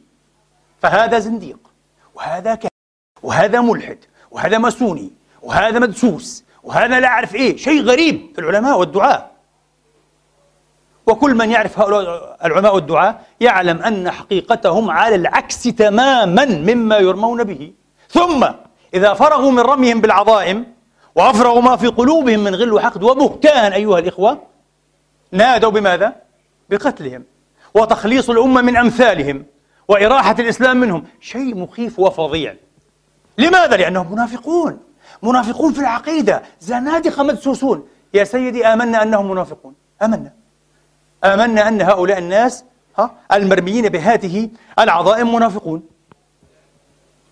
سنرى كيف تعامل رسول الله مع المنافقين. الذين ثبت نفاقهم والذين استعلنوا بوقاحة أكرمكم الله بنفاقهم والذين سجل القرآن عليهم بالنفاق. يقال هكذا سجل عليه بي. سجل القرآن عليهم بالنفاق. والرسول كان يعلم بعضهم ها؟ ولا يعلم إيه؟ أكثرهم. لكن كان يعرفهم إيه؟ في لحن القول ويعرفهم بسيماهم لا إله إلا الله. لأن من كان له قلب يا إخواني والله العظيم من كان له قلب عرف الناس بسيماهم وفي الحديث وإن كان فيه ضعف لكن معناه صحيح. إن لله عبادا يعرفون الناس بالتواسم اتقوا فراسة المؤمن فإنه ينظر بنور الله. طبيعي هذه إحدى ثمرات الإيمان. يصير في قلب حي يعرف أنه هذا صادق وهذا كاذب. يعرف.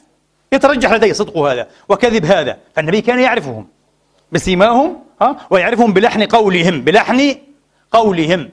طيب هؤلاء المنافقون أيها الإخوة ماذا لقي منهم رسول رب العالمين نبي الرحمة؟ طعنوا في عرضه مرتين لا مرة واحدة. مرة في حق الصديقة عائشة بنت الصديق رضوان الله عليها المبرأ من فوق سبع سماوات. ومرة أخرى في حق ماريا القبطية عليها الرضوان اتهموها بابن عمها مأبور. وبرأها الوحي في غير القرآن. لكن شوف كرامة عائشة عشان الناس تفهم. يعني ثبت ثبت. آه أن ماريا أيضا إيه؟ والعياذ بالله أفكوها وبهتوها. كما ثبت عن عائشة لكن شاءت حكمة الله لشيء يعلمه الله. اليوم في بعض مشاكلنا مع إخواننا الشيعة هدانا الله وإياهم. مش مع ماريا. ماريا ما لهاش دخل مع عائشة. لما حدث بعده واتفق منها إزاء الإمام علي عليه السلام نسأل الله المغفرة اي لها كما قلت هذا. وما زلت أستغفر لأمي. آه وإن شاء الله الله يغفر لها.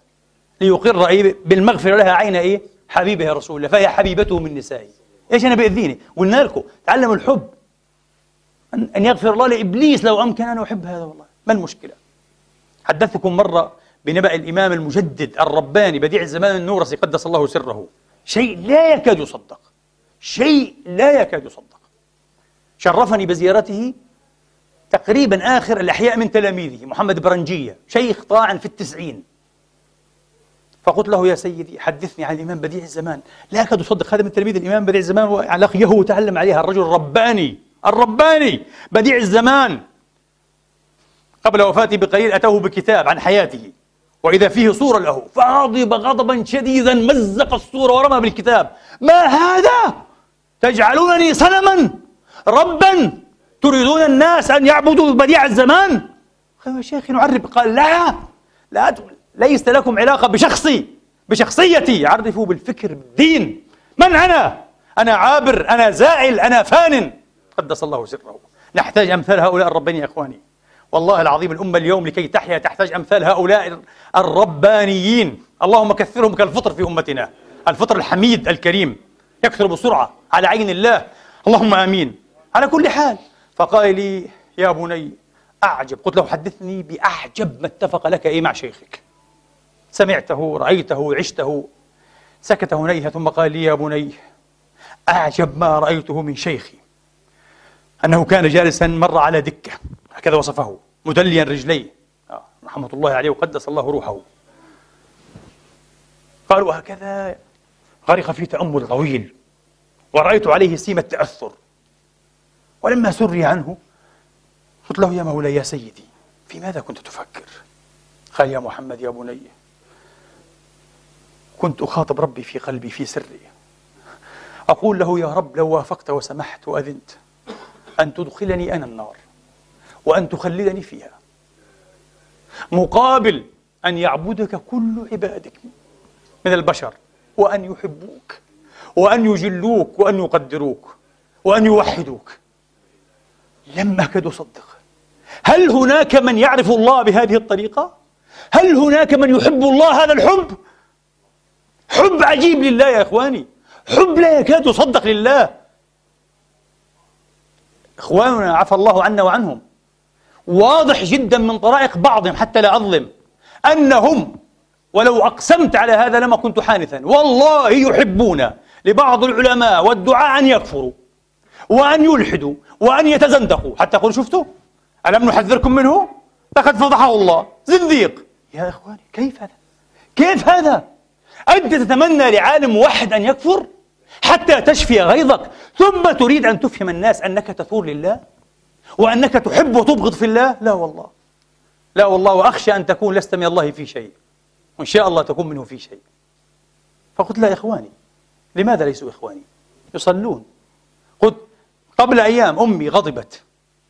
آه، بلغها بعض اللعن في وبعض كذا. قالت قلت لها يا أمي بالله عليك لا تدعي بهذا الدعاء على إخواني. قالت يا بني قلت لها يا أمي هؤلاء إخواننا المسلمون إخواننا في الدين. لماذا نلعنهم؟ قلت لها كفانا لعنا. كلنا يلعن بعضنا بعضا. كفانا تكريها يا إخواني فقه الكراهية والتكريه. قلت لها يا أمي والله أبكيتها بكت بكاء مرا قلت لها يا أمي احذري أن تحاسبي على هذا. قالت لماذا؟ قلت لها لأنك قد تعتدين في الدعاء. قد يكون ذنبه إلي ذنبه إلي. يستحق هكذا جزاء. وأنت دعوت هكذا. تحاسبين على هذا. صارت تبكي قالت لن أدعو بعد اليوم على أحد. قلت لها أحسنت. الله يحبك هكذا. الله يحب العبد المتسامح الصفوح الرحيم الذي يغفر. م? الذي يشعل قلبه الرحمة والرأفة والمحبة لكل الخلق. لكن لا بأس نازلهم فكريا اشتد عليهم ولينازلوك. مع الأفكار الأفكار. الأشخاص بعيدون ما في مشكلة. نتمنى لهم كل خير يا إخواني نتمنى لهم كل خير. نمطان إذن. المنافقون رموا رسول الله في كلتا زوجتيه الكريمتين. المنافقون. طيب. المنافقون أيها الإخوة كانوا يسخرون من منطقه ومن علمه الذي يدلي به. حتى إذا خرجوا من عندك قالوا للذين أوتوا العلم ماذا قال آنفا؟ إيش بدوي هذا؟ إيش بهرجي محمد هذا؟ إيش بيحكي هذا بيحكي. شو المنافقون. ناس نعيد أنفسنا وإخواننا بالله أن يتطرق إلينا النفاق. وهم جالسين عند رسول الله بهز رؤوسهم. آه يعني بتخشوا. ما شاء الله ما شاء الله. كلام عظيم بيطلعوا؟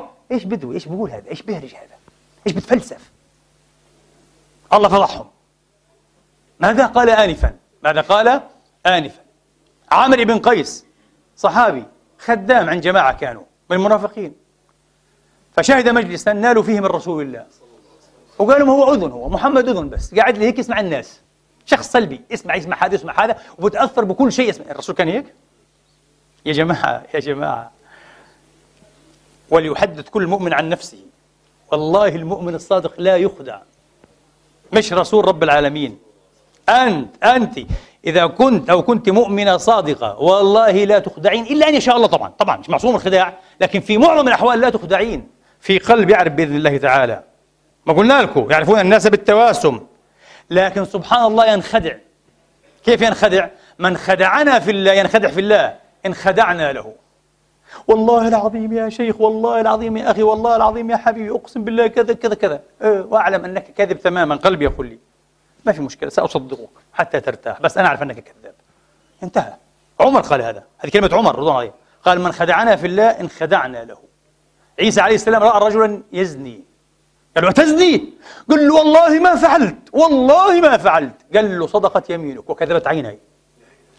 بسم الله انتهى كل شيء ما عندنا ما عندناش مشكلة. عيسى رسالة المحبة أيضا والرحمة. نتعلم هذه الأشياء. طيب. عامر بن قيس يجلس مع هؤلاء المنافقين. قالوا أذن محمد أذن شخص سلبي يسمع كل شيء. آه حاشاه حاشاه أذكى عباد الله. ويأتيه الوحي. أذكى عباد الله على أنه يأتيه الوحي. إيش بدك عاد؟ ذكاء منقطع النظير؟ ممدود بوحي معان بوحي مسنود مرفود بوحي. إيش بدك؟ هذا يتهم مساكين أنتم إيش عملتوا أيها المنافقون أنتم إيش عملتوا؟ بنيتم بيتا؟ زرعتم شجرة؟ بنى أمة هذا الرجل. بنى أمة مش بشهادتي ومش بشهاده أصحابه بشهاده أعدائه نابليون. نابليون لما سمع فولتير يسب رسول الله في القاموس الفلسفي. علق عليه باستخفاف من فولتير. فولتير أديب كبير كتب 30 ألف صفحة وفيلسوف ومفكر وثائر ومنور وشغل كبير يعني. نابليون بكل احتقار لفولتير. قال ما عساه ينال من رجل التاريخ. هذا رجل أخرج أمة هذا هذا حضارة هذا. محمد مش أي كلام. لكن يحزنني الآن أن أرى بعض إخواني وأبنائنا من العرب الذين لم يعودوا مسلمين أعلنوا بإلحادهم وكفرهم يسخرون من رسول الله ويطعنون فيه. أقول لهم والله العظيم لولا رسول الله لما كنتم ولما ذكرتم لا أنتم ولا بلادكم ولا لغتكم هذه ولا نطقتم العربية. كان درس العربية من زمان هي الآن على فكرة. كيف إخواننا الجزائري بيحكوا؟ كيف الفلسطيني بيحكي؟ الشامي كيف بيحكي؟ المصري المش عارف إيه؟ يعني لهجات. لا يكاد بعضها إيه يفهم بعضا إلا القرآن. عصمة هذه اللغة. وكل علوم اللغة في دوحة القرآن كما قلنا قبل أي أسابيع. وقال بتكلم عن محمد وكتاب محمد. يا رجل.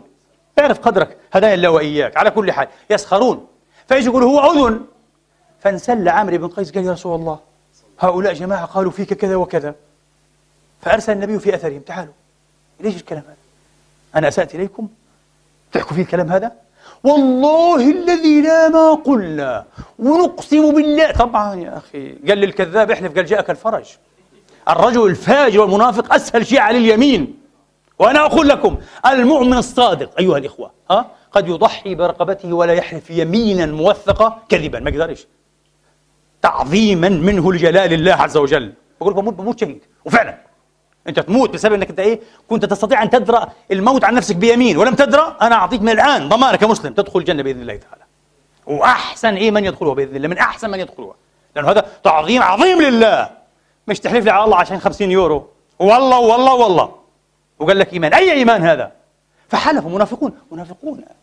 والله والله ما قلنا. عامر إيه؟ ابن قيس قال والله لقد قالوا. يا رسول الله والله لقد قالوا. قالوا والله ما قلنا. طبعا كثروه. إيه؟ كثروه. واحد هم إيه؟ جماعة. الله أعلم. خمسة ستة سبعة. كثروه المسكين. فشعر بالانكسار قال اللهم لا ينفض هذا المجلس حتى تبين الصادق من الكاذب. فنزل قول الحق من فوق سبع سماوات. وقال لك محمد مش نبي. نبي! وبخعوا له. سكتوا. خلاص اغفر لنا يا رسول الله. هي. ومنهم الذين يؤذون النبي ويقولون هو أذن.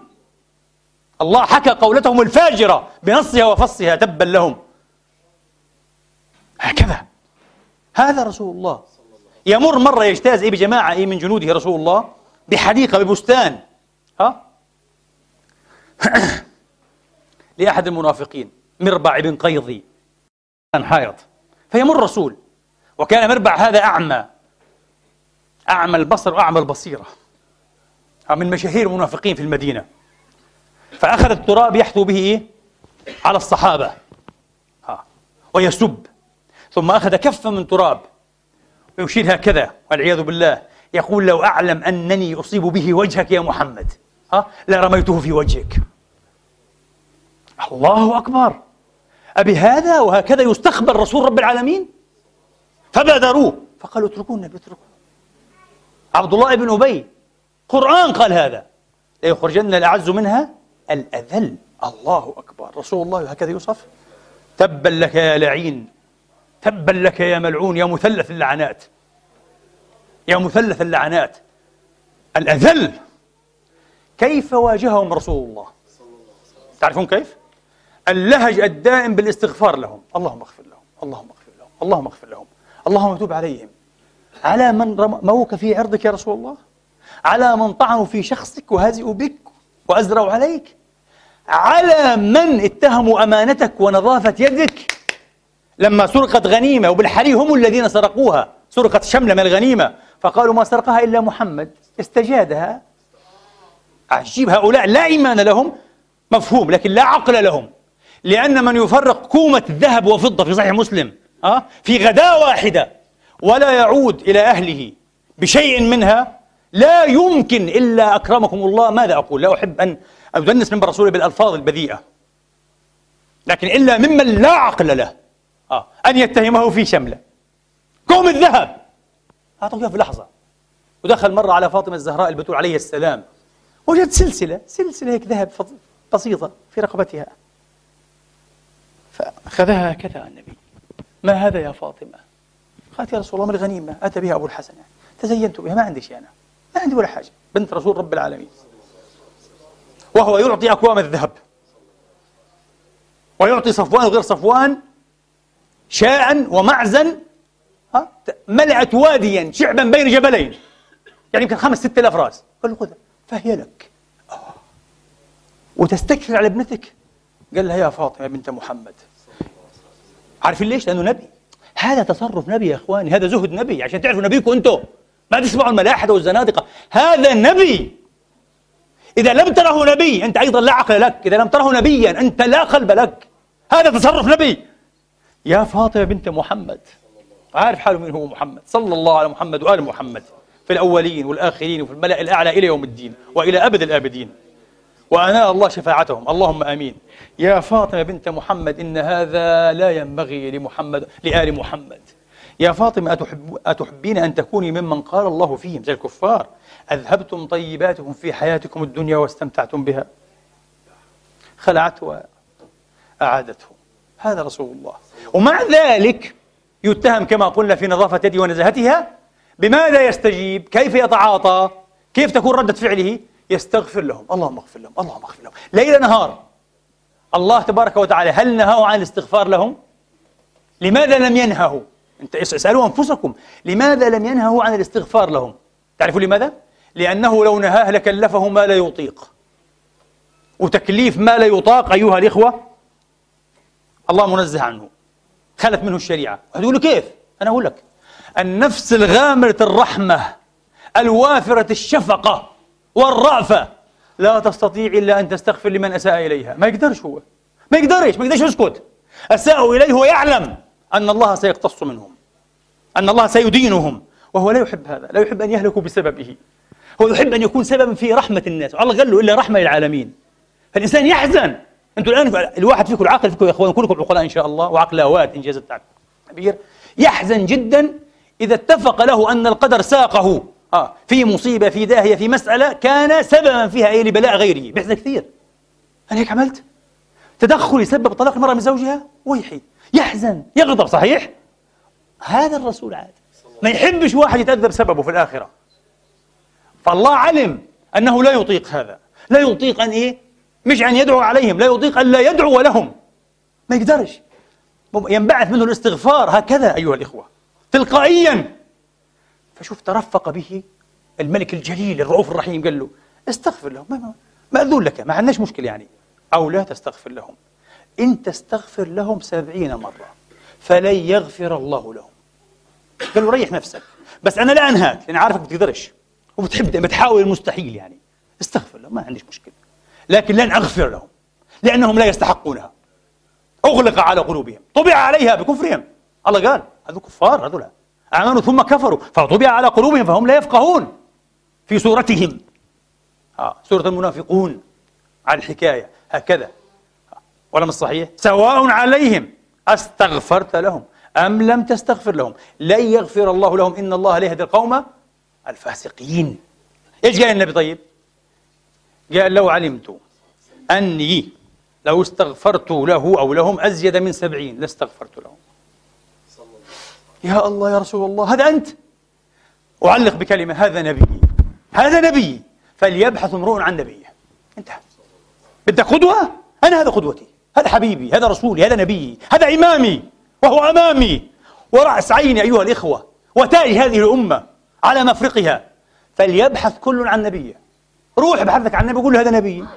قول لي نبي ضحوك قتال بيرتكب مجازر بيفعل مصائب. هذا نبيك أنت مش نبي هذا. حتقول لي كيف صح؟ أنا أقول لك لأنه هذا نبي القرآن أنا أصدق كل الأحاديث التي تحكي رحمة محمد تعرفوا ليش؟ لأنها تماما تصدق القرآن تصادق على ما فيه أي أي حديث أه؟ فيه شيء عكس هذا أنا أقول هذا كذب لأنه عكس القرآن على ذكر القرآن والسنة أه؟ من القسوة على الأمة كم أعجبني تعليق شيخنا العلامة شيخ الدعاء محمد الغزالي رحمة الله عليه حين علق على من؟ على كلمة الإمام المازري أه؟ الإمام الملك العظيم شارح مسلم والأصول الكبير شارح البرهان للجويني ولا يشرحه إلا إيه إلا فحل الفحول. المازري معروف رحمة الله عليه. المازري يقول إيش؟ وقد أنكر بعض الملاحدة هذا الحديث الصحيح. أي حديث؟ حديث أنه لما جاء في البخاري طبعا لما جاء ملك الموت إلى موسى ليقبض روحه رده وضربه لطمه على عينه ففقأ عينه. قال في ناس شككوا فيه وقالوا كيف وكيف يعني لأنه في موضعان للطعن هذا الحديث. أول شيء أنه ما من مؤمن صادق الإيمان إلا يحب إيه؟ لقاء الله. صح؟ ومن أحب إيه لقاء الله طبعا النبي فسرها. فكيف موسى ما يحبش لقاء الله؟ هذه أجمل لحظة في حياته. وصح؟ بيني وبينك هذا مطعن قوي جدا جدا. وبعدين قالوا المطعن الثاني هذا لا مطعن سخيف في نظري. إنه كيف ضربه على عينه؟ آه فالسخف فيه إنه إيش؟ تقول كيف تنفقع عين الملك؟ هنا السخف. وهل المطعن أصلا ليس سخيفا. السخف تقول لي كيف تنفقع عين الملك؟ وهل تنفقع نعم تنفقع تعرف ليه؟ لأنه جاء متمثلا في إيش؟ شاكله بشرية. عادي. ممكن كل شيء يحدث له ويقع وكذا آه. لكن إيش المش معقول؟ أن موسى يتجرأ على ملك كريم مرسل من رب العالمين في مهمة مش من عنده. آه. ويضربه على عينه هذا المطعن. مش هذاك. انتبهوا. فمضاعن ثلاثة يعني. واحد سقيف واثنان إيه صارمان جديان. فقال ملاحدة المازري رحمة الله عليه مش هو لحاله كثير قالوا هيك ملاحدة يا أخي أنكرنا حديث واحد في كلام صرنا ملاحدة قال ملاحدة عرج الغزالي؟ بعد أن أتى المازري بوجوه الجوابات يعني الأجوبة بوجوه جوابات عن مطاعنهم قال واحد اثنين ثلاثة. قال الشيخ الغزالي وهذا الرد كله من أوله إلى آخره رد خفيف تافه. لا أحفل به. ملوش معنى. ما اقتنعت فيه قال. كله كلام فارغ هذا. رد خفيف الوزن تافه. واتهام من ينكر حديثا أه؟ صحيحا بالإلحاد استطالة في أعراض المسلمين. بقول المسجد أنت تستطيل في أعراض الأمة. تعرفوا ليش يا إخواني؟ تعرفوا ليه؟ لأنه أنا أشهد الله تبارك وتعالى ها كمسلم كمسلم عادي. أشهد الله أنني لا أعتقد أن مسلما صادق الإسلام. مسلم صادق الإسلام. مش زنديق كافر. والزنديق عارف حاله زنديق والمنافق عارف حاله منافق. إنه هو في الداخل يعني لا يؤمن كافر.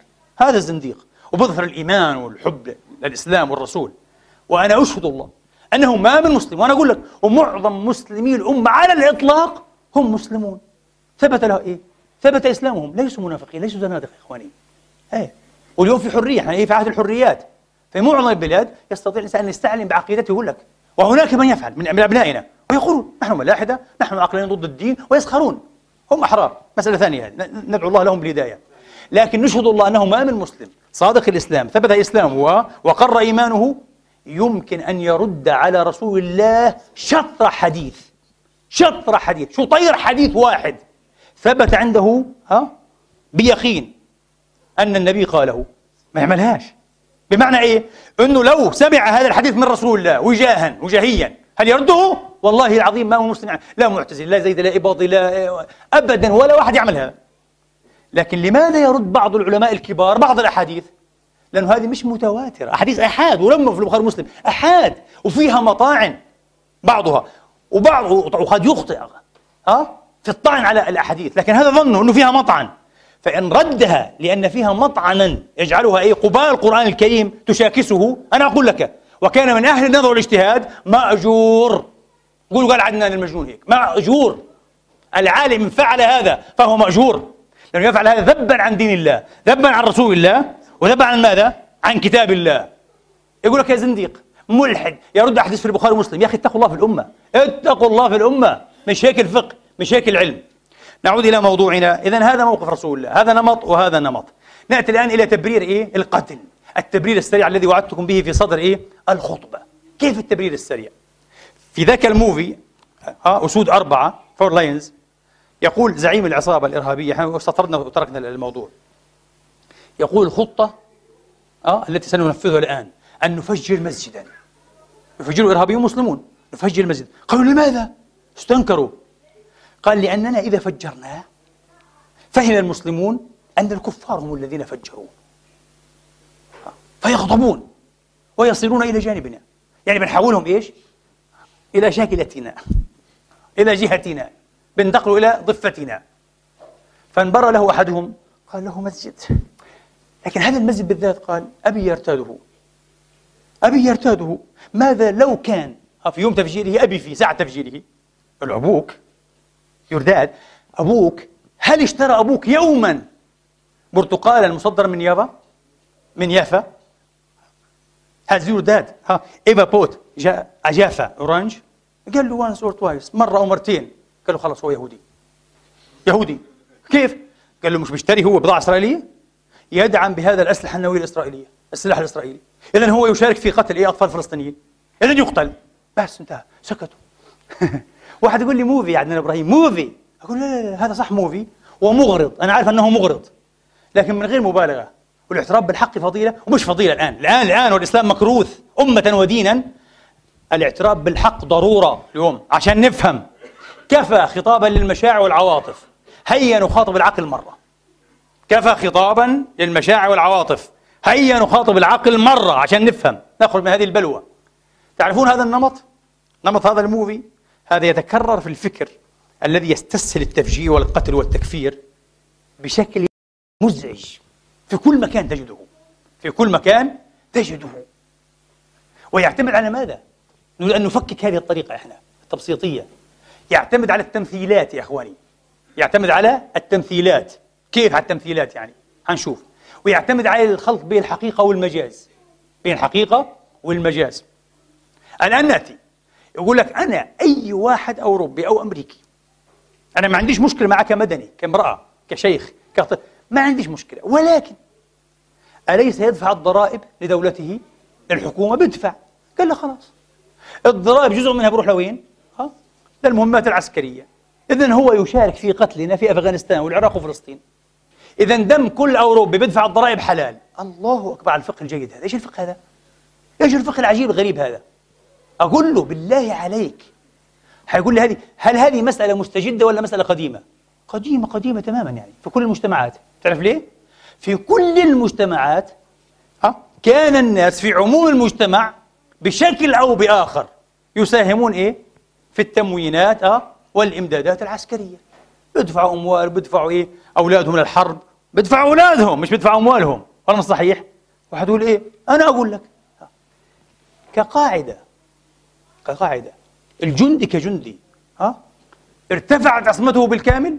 لا إيش رأيك؟ عشان تعرف دينك عشان تعرف دينك بس الجندي الذي يقاتلك ويعتدي عليك تخيل وأنت معدوم بأن تقاتله وترد عن نفسك وتذب لم ترتفع عصمته بالمطلق في كل الاحوال ودائما لا لا لا لا وحنشوف ليش عاد نأتي الآن إلى مثال آخر عاد إلى مثال آخر عجيب غريب وطبعا كان قادر النبي عليه السلام وهو في المدينة يبعث إيه فريقا أه؟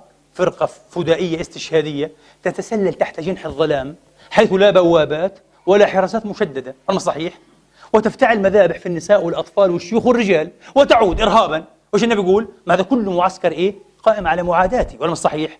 كله وكله مشارك. أنا أذبح. أستطيع أن أفعل هذا. كما فعل إيه؟ هؤلاء فجروا عاد نساء وأطفال وتعرفون كيف الحدث؟ والعياذ بالله. النبي لم يفعل هذا مرة بل فعل العكس تماما. لما أجدبوا وقحطوا ها؟ أهل مكة النبي بعث لهم المؤن. يحييهم ويغيثهم بها. كما رواه محمد بن الحسن في كتاب الآثار. وذكرته غير مرة. شيء غريب. الآن الجندي البريطاني الذي قتل. انتبهوا. لأنه بعض الشعر المسلم بدرت منه تساؤلات للأسف. فكرنا غير تفكيكي غير نقدي. قال لك هذا جندي. هذا الأفريقي المسلم الذي قتل الجندي آه قطعه كذا. وحلف أنه سيواصل المسيرة يواصل المسيرة. ولن تأمنوا. ما دمنا نحن غير آمنين. قال لك هو قتل جنديا انتبه. وهذا الجندي بالذات ثبت أنه كان إيه؟ في أفغانستان. فكيف أنت تدافع عن إيه؟ ضد هذا الشيء؟ لابد أن توافق انه آه يقتل يعني يمكن أن يكون قتل أي مسلمين. ممكن ما يكونش قتل. ما دام يمكن. وكان في الجيش يقتل جندي. اختصارا للوقت. واختصارا للجهد والعناء. أقول لك يا سيدي هذا الجندي الآن ليس في بريطانيا شمال لندن. لا هو الآن في ساحة المعركة في أفغانستان. إيش رأيك؟ ووقع في يدك أسيرا. جندي عادي. لم يثبت عليه أنه مجرم حرب. وعارفين إحنا إيش اصطلاح مجرم حرب. على فكرة تشرشل لما وقعوا النازيين في دية. كان مبدأه جندي نازل يقتل. يقولوا الجندي هذا مسكين. تشرشل اللي عمل إيه؟ تدمير المساحات تدمير المناطق. آه قال لك هذه حرب متبادل لكن وقع اسيرا في يدي ها آه الاسير لا يقتل. تشرشل وتعالى ممنوع ان تقتله. إلا أن يكون مجرم حرب. عمل فظاعات فظيعة وأطلق أوامر وأعطى أوامر. آه. وصارت مذابح. هذا يقتل. يقتل حتى في الشارع الدولي عند كثير من الناس. طيب نعود. وقع هذا الجندي البريطاني اسيرا في يدك. انتبهوا هذا مثال مهم جدا. في الحرب في أفغانستان الأسير بإجماع الأمة هكذا. يقتل ولا يطعم؟ قال تعالى وأسيرا لذلك هبة الله بن سلام رحمة الله عليه في كتاب المشهور في الناسخ والمنسوخ. آه اتفقت له قصة عجيبة جدا هذا الإمام. الله يرحمه. وهو من المبالغين للأسف في القول إيه؟ آه بالنسخ في كتاب الله. مرة يقرأ كتابه على تلاميذه أو يقرأ عليه كان يقرأ عليه. وابنته جالسة مع التلاميذ تسمع ابنته عالمة تحفظ علم أبيها وعلم غيره. سبحان الله امرأة عالمة. فطبعا هي أتى إلى قوله ويطعمون الطعام على حبه مسكينا ويتيما وأسيرا إنما يطعمكم الدهر الإنسان. فقال منسوخة بآية السيف. ما في. أسير يقتل. قالت له يا أبتي. من وراء الستر. يا أبتي. قال نعم يا بني. قالت له لقد أخطأت خطأ فادحا. قال لها كيف؟ بيني. قالت أجمعت الأمة على أن الأسير يطعم ولا يقتل. قال الله فتح الله عليك. أصلحوا هذا الموضع. تفضل. إخواننا اليوم هذا مش أسير في ساحة القتال. عاد إلى بلده إلى شمال لندن. وترك القتال هناك. ولعله لم يطلق رصاصة على مسلم. إيش عرفنا ولعله أن يكون قتل. 50 50 صح؟ أنا بريحك بقول لك يا سيدي مش هو الحين أصبح إيه؟ يعيش مثل مدني. لا هو في ساحة الإيه؟ وقع في يدك أسيرا تقتله أو تتركه. يترك هذا يا أخي ويطعم. لا إله إلا الله يا جماعة. لا تحرفوا دين الله. إيش الفقه الاستخفافي هذا الاستسهالي وبيضحكوا به على الناس. في يوم من الأيام هناك شخص ما بدي أذكر اسمه. آه. وإن كان مات. ربما يكون مات يعني. آه. فإن كان مات فإلى رحمة الله. والله يغفر له إلا. هذا الرجل برر والعياذ بالله. طبعا هذا تبرير إجرامي تبرير إرهابي. واحد يقول لي إياك أن تقول إرهاب لا لا شوفوا إلى اليوم للأسف وأمريكا أه؟ عاملها الله بما تستحق هي التي واقفة هكذا أه؟ في المقدمة تمنع العالم أن يتفق ويتواطى على ماذا؟ على اجتراح تعريف محدد للإرهاب عارفين ليش؟ أنا أقول لكم ليش تماما لأنه زي ما صار في الحرب العالمية الثانية أحد قادة النازيين في أول يوم في المحكمة جننهم آه قال طبعا أنا عارف كل واحد فيهم مش حيقول كل واحد حيتهمنا إحنا الألمان بفظاعته هو. وهذا اللي حصل. يعني هنا ويضحكوا كل قادة النازيين جننهم هذا الأول هذا كوينبيرغ جننهم. بعدين رموه إيه بنازي آخر فأضعفوا أثره وكسبوا المعركة هذه. الدفاعية. قال هذولا لبريطان حيرمونا بماذا؟ حيرمونا بالاستعمارية وإن إحنا يتوسعنا في غير حدودنا. ما شاء الله. معروفة بريطانيا ما شاء الله عليها. الجزيرة المتواضعة. استعمرت إيش؟ آه. والفرنسيون. حيرموا ألمانيا بسرقة الآثار والمسلات والبرادي والأشياء القديمة الحضارية. هم السراق أكبر. وهكذا. إلى آخره المهم ما علينا. والأمريكان وكذا فهذا الذي حصل أيها الإخوة. آه. هذا هو إيه؟ الذي حصل والذي لا يزال يحصل. والذي لا يزال يحصل. كيف النقطة نسيت والله. آه. إذا هذا التبرير إيه؟ السريع أيها الإخوة. يقوم على المجاز على التمثيل. الأخ هذا نقول عنه إيه؟ ربما يكون مات الله يرحمه. قال إحنا نعم اللي فعلناه في نيويورك أه؟ هذا جائز شرعا. لا أدري قال جائز أو مأمور. أنا أقول جائز عشان أكون إيه منصفا يعني. لكن ممكن هو قال هذا ما يعني أمر شرعي. أمر شرعي. الله أعلم. خلينا نقول جائز شرعا. اللي عملناه مبرر شرعا في دين الله. فقال له المذيع كيف؟ في الجزيرة. آه. قال له كيف هذا مبرر شرعا؟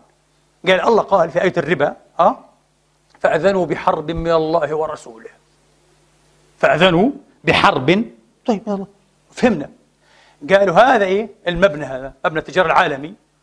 من أكبر من أكبر أيقونات آه الاقتصاد الربوي في العالم. فلا بد أن نشن عليه الحرب. الله قال هذا. شفتوا كيف اللعب؟ لما الله قال إذنوا بحرب هل سمعتم بالله عليكم مرة أن رسول الله آه أعلن الحرب الحقيقية وسل السيوف ووجه الرماح آه المشجرة إلى صدور المرابين؟ ما فعلش.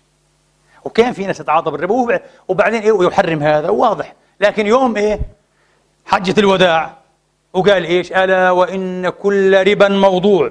لسه كان في ربا وناس هيك طريق بالقصور الذاتي بتشتغل لسه. ألا وإن أول ربا أضعه ربا العباس عم إيه النبي. إذا كان العباس عنده شوية ربا. طب وين الحرب؟ وين القتل؟ ما في. ولا إمام فقيه قال إيه المرابي عنده حد. عليه حد. يوجد. ما في. ممكن. الناس يعملوا إيه عقوبه تعزيه أهلا وسهلا لكن ما تقوليش شنو الحرب؟ لأن المقصود بالحرب هنا حرب مجازية صح؟ قال لك من آذى لي وليا فقد آذنته بالحرب. إيش بالحرب يعني؟ خلاص. قول والله فلان من أولياء الله أنا بشوف وما شاء الله إحنا كنا أولياء عاد. شيخي ولي وشيخه وهو عدوي ولي وشيخ هذاك وهو عدونا ولي. كل واحد شايف شيخه ولي كويس. شيخي ولي طعن فيه يا أخي. قال الله تعالى على طريقة هذا الرجل صح؟ على طريقة الأبراج. وقال الله في الحديث القدسي الصحيح عن أبي هريرة في صحيح البخاري حديث الولي وعند أحمد. من آذى لي وليا فقد آذنته بالحرب. صح؟ يجوز لنا نبعث له فرقة مسلحة تقتله. تحدث عن شيخنا ما الله قال حرب. زي ما فعل إخواننا هؤلاء وضربوا نيويورك ها؟ مبنى التجارة العالمي لأنه الله قال فأذنوا بحرب. شفتوا كيف اللعب؟ شفتوا الفقه العجيب الغريب هذا الساذج يا إخواني؟ تبرير القتل وتبرير الجريمة. كيف يتم؟ بمثل هذه الطرائق. آه للأسف. مع أنه يا إخواني من قرأ مقررا بسيطا في المنطق يعلم في قاعدة في المنطق أن التمثيل ليس حجة. هكذا يقول لك التمثيل ليس ليس حجة. لذلك المناطق أيضا يقولون النقاش في المثال ليس من دأب المحصلين. طب ليش بناقش؟ ما أنت مثلت. قال لك لأن التمثيل بحد ذاته ليس حجة هو للتقريب. آه هو للتقريب فقط لكن ليس حجة برهانية يعني. واضح؟ كيف عاد؟ سأضرب لكم مثلا من شيخ أحبه وأجله حقيقة وأحسب أن هذا من زلاته بس انتبهوا هو لا يتحمل وحده عبء هذه الزلة. لماذا؟ لأنه أفتى بما تفتي به المذاهب التسعة الرجل. كونه لم يفتح هذا الموضوع ويحرره من جديد مش ملزم هو بهذا صح ولا لا؟ مش ملزم. في موضوع حد الردة. المذاهب التسعة المرتد يقتل انتهينا. يستتاب وإلا يقتل بعضهم قال لك مش بالشرط يستتاب. الأحناف قالوا يستحب بس مش واجب. ممكن يقتل من غير استتابة في المكان. مباشرة. قطعة رجل. شيء فظيع. فهذا الشيخ لما سئل عن قتل أحد المرتدين أنا شخصيا لحد الآن لم أقرأ بالضبط يعني إيه تثبيت التهمة عليه ما بعرف بدها تحقيق. قد يكون ارتد الرجل لا أدري الله أعلم. لأنه كان يستعلم بالإسلام دائما كان مسلم بس علماني هل ارتد؟ الله أعلم قد يكون ارتد. يا سيدي ارتد عشان نوفر النقاش. وقتل قتلوه الشباب المسلم للأسف بعض الشباب المسلم. تطوعوا بقتله بالرصاص. فسئل هذا الشيخ عن الموقف من قتل فلان. فقال شوف الذي يرتد في نفسه يقول أنا ما أحبش إليه الإسلام أنا البعيد كفرت يبقى في نفسي في خاصتي ماليش شغل معه قال وهذا جيد كأنه يقول هذه حرية إيش؟ فكرية عقدية لكن يرتد ويكفر ويأتيني أمام باب المسجد يصيح بأعلى صوته ما هذا الأذان؟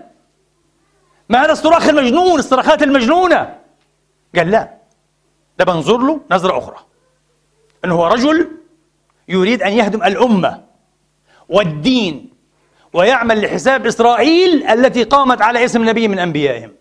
وأحيت التوراة واللغة العبرية. أقول له لا يا حبيبات إسرائيل من العدم تصير دولة. وأنت تحب تهدم دولنا وأنظمتنا وبلادنا وديننا. باسم الردة تبعتك أنظرك نظرة ثانية. وأيه؟ وأجري فيك حكم المرتد. تستتاب وإلا قتلت. أنا هنا أختلف. تعرفون كيف؟ التمثيل ليس حجة. الرجل لم يفعل هذا. الرجل هذا لم يأتي أمام المساجد وفي الشوارع أبدا. كان كاتبا مفكرا يكتب مقالات يكتب كتيبات. موقفي أنا وطبعا أستطيع أن أبرره في ساعات طويلة. موضوع آخر هذا إن شاء الله. آه. ستقرؤونه في كتاب مطبوع قريبا بإذن الله. موقفي ببساطة الكتاب يرد عليه بكتاب والمقالة بمقالات والكلمة بكلمة وينتهي كل شيء. وهيك المعركة تكسب. انتبهوا شفت الأمريكان ودهاء وذكاء الأمريكان؟ قال لك إيش الفائدة أقتل لي 150 ألف نازي. ويبقى الفكر النازي معششا صح؟ أه؟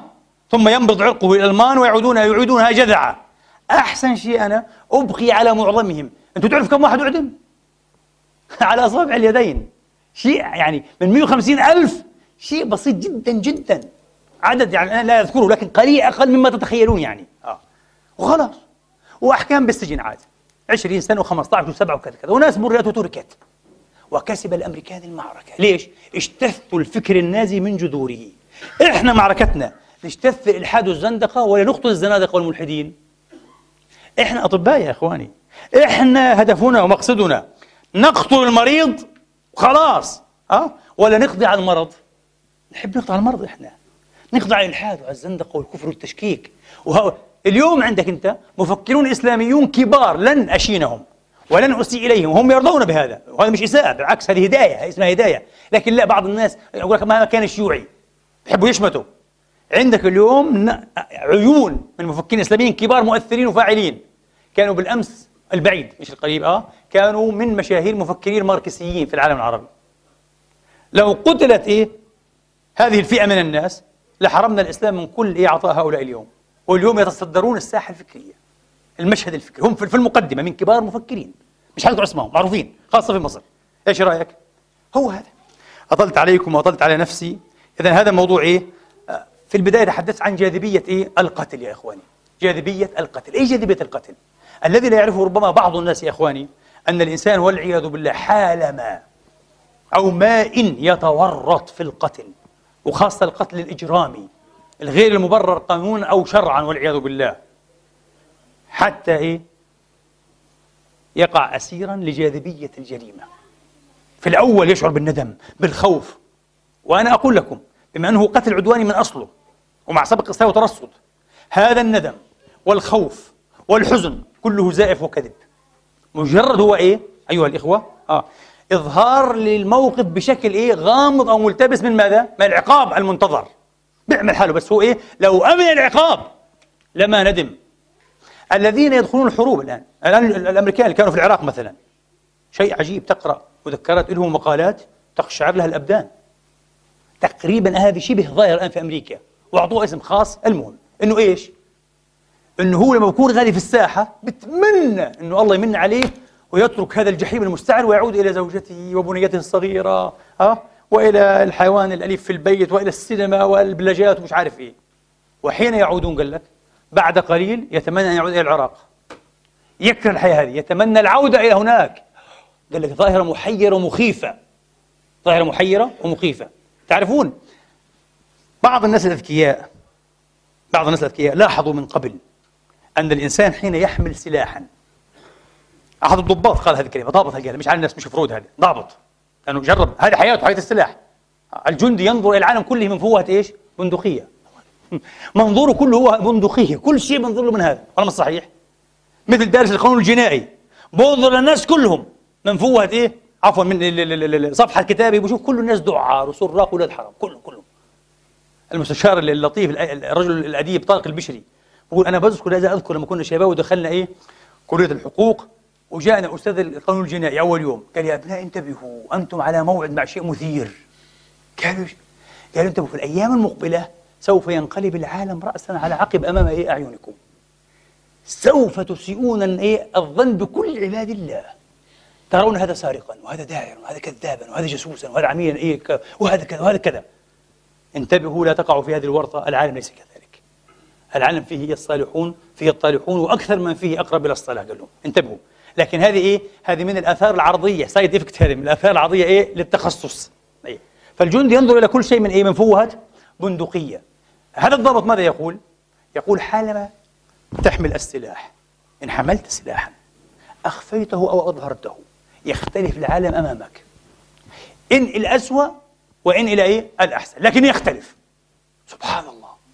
يصبح لديك ربما إيه؟ طاقة إيه؟ من الثقة بالنفس أكثر. في سلاح وسلاح. وانتبه مش كالخنجر أو السيف. هذاك سلاح غير مضمون. سلاح مقامر ومغامر هذاك. عندك لا تحسن الضرب فيه. بس هذا والعياذ بالله يا أخي حتى واحد معتوه طلقة تقتل أكبر واحد ما في.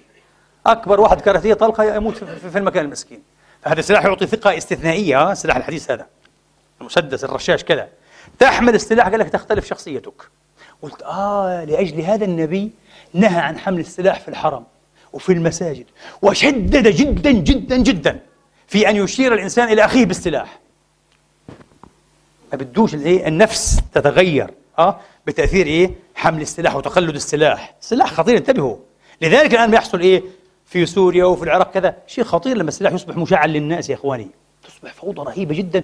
واللي ما بكون إيه في حياته خطر له أنه من المجرمين؟ يستحيل المجرم ربما في في يوم واحد أو في ساعة. هذه جاذبية إيه؟ القتل. جاذبية القتل. ولذلك والعياذ بالله يبدو أن الإنسان إذا قتل إذا قتل قتلا عدوانيا يسقط في هوة إيه هذه الجريمة؟ ينتصر فيه الشيطان على الإنسان. الشيطان على الرحمة في داخله والعياذ بالله. تستحيل فيه القوة الفاجرة إزاء القوة إيه؟ التقوائية. تستحيل هي المنتصرة المسير يصبح وحشا والعياذ بالله. يصبح وحشا. من هنا أيضا أنا فسرت لأول مرة أفهم هذا. حين قرأت هذه التجربة الحديثة جدا قلت آه من هنا النبي عليه السلام صح عنه في أحاديث مستفيضة أن الخوارج يمرقون من الدين. مروق السهم من الرمية ثم لا يعودون فيه حتى يعود السهم في فوقه. تعرف السهم تحط أنت كيف؟ الناحية هذه. هذه الزاوية تختلف باستمرار طبعا بين كل رمية ورمية. مستحيل أن يعود بعد إذ ضربته إلى نفس المكان مستحيل. صحيح.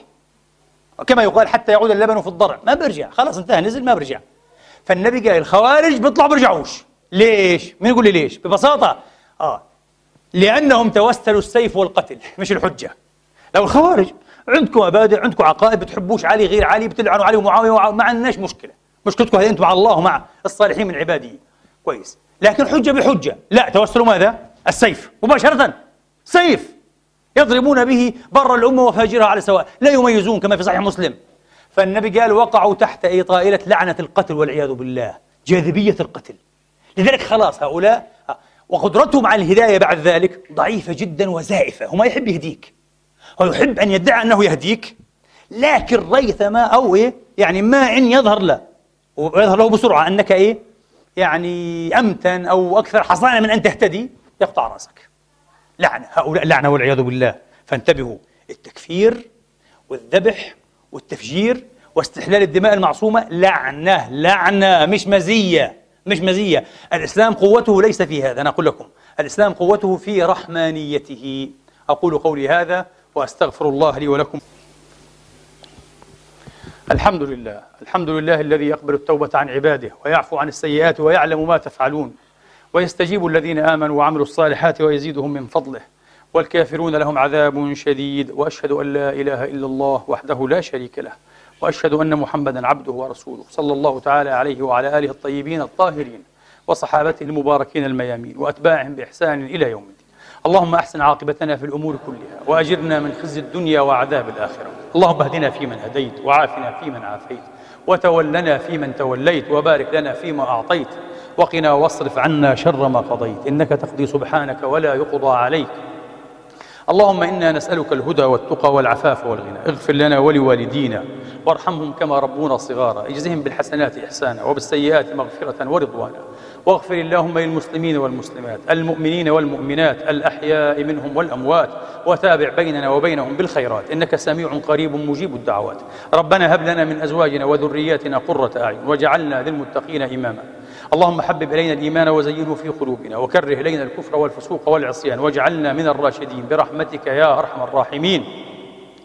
ربنا لا تزغ قلوبنا بعد إذ هديتنا. وهب لنا من لدنك رحمة إنك أنت الوهاب. عباد الله إن الله يأمر بالعدل والإحسان وإيتاء ذي القربى وينهى عن الفحشاء والمنكر والبغي يعظكم لعلكم تذكرون. اذكروا الله العظيم يذكركم واشكروه على نعمه يزدكم. واسألوه من أفضاله يعطكم وقوموا إلى صلاتكم يرحمني ويرحمكم الله.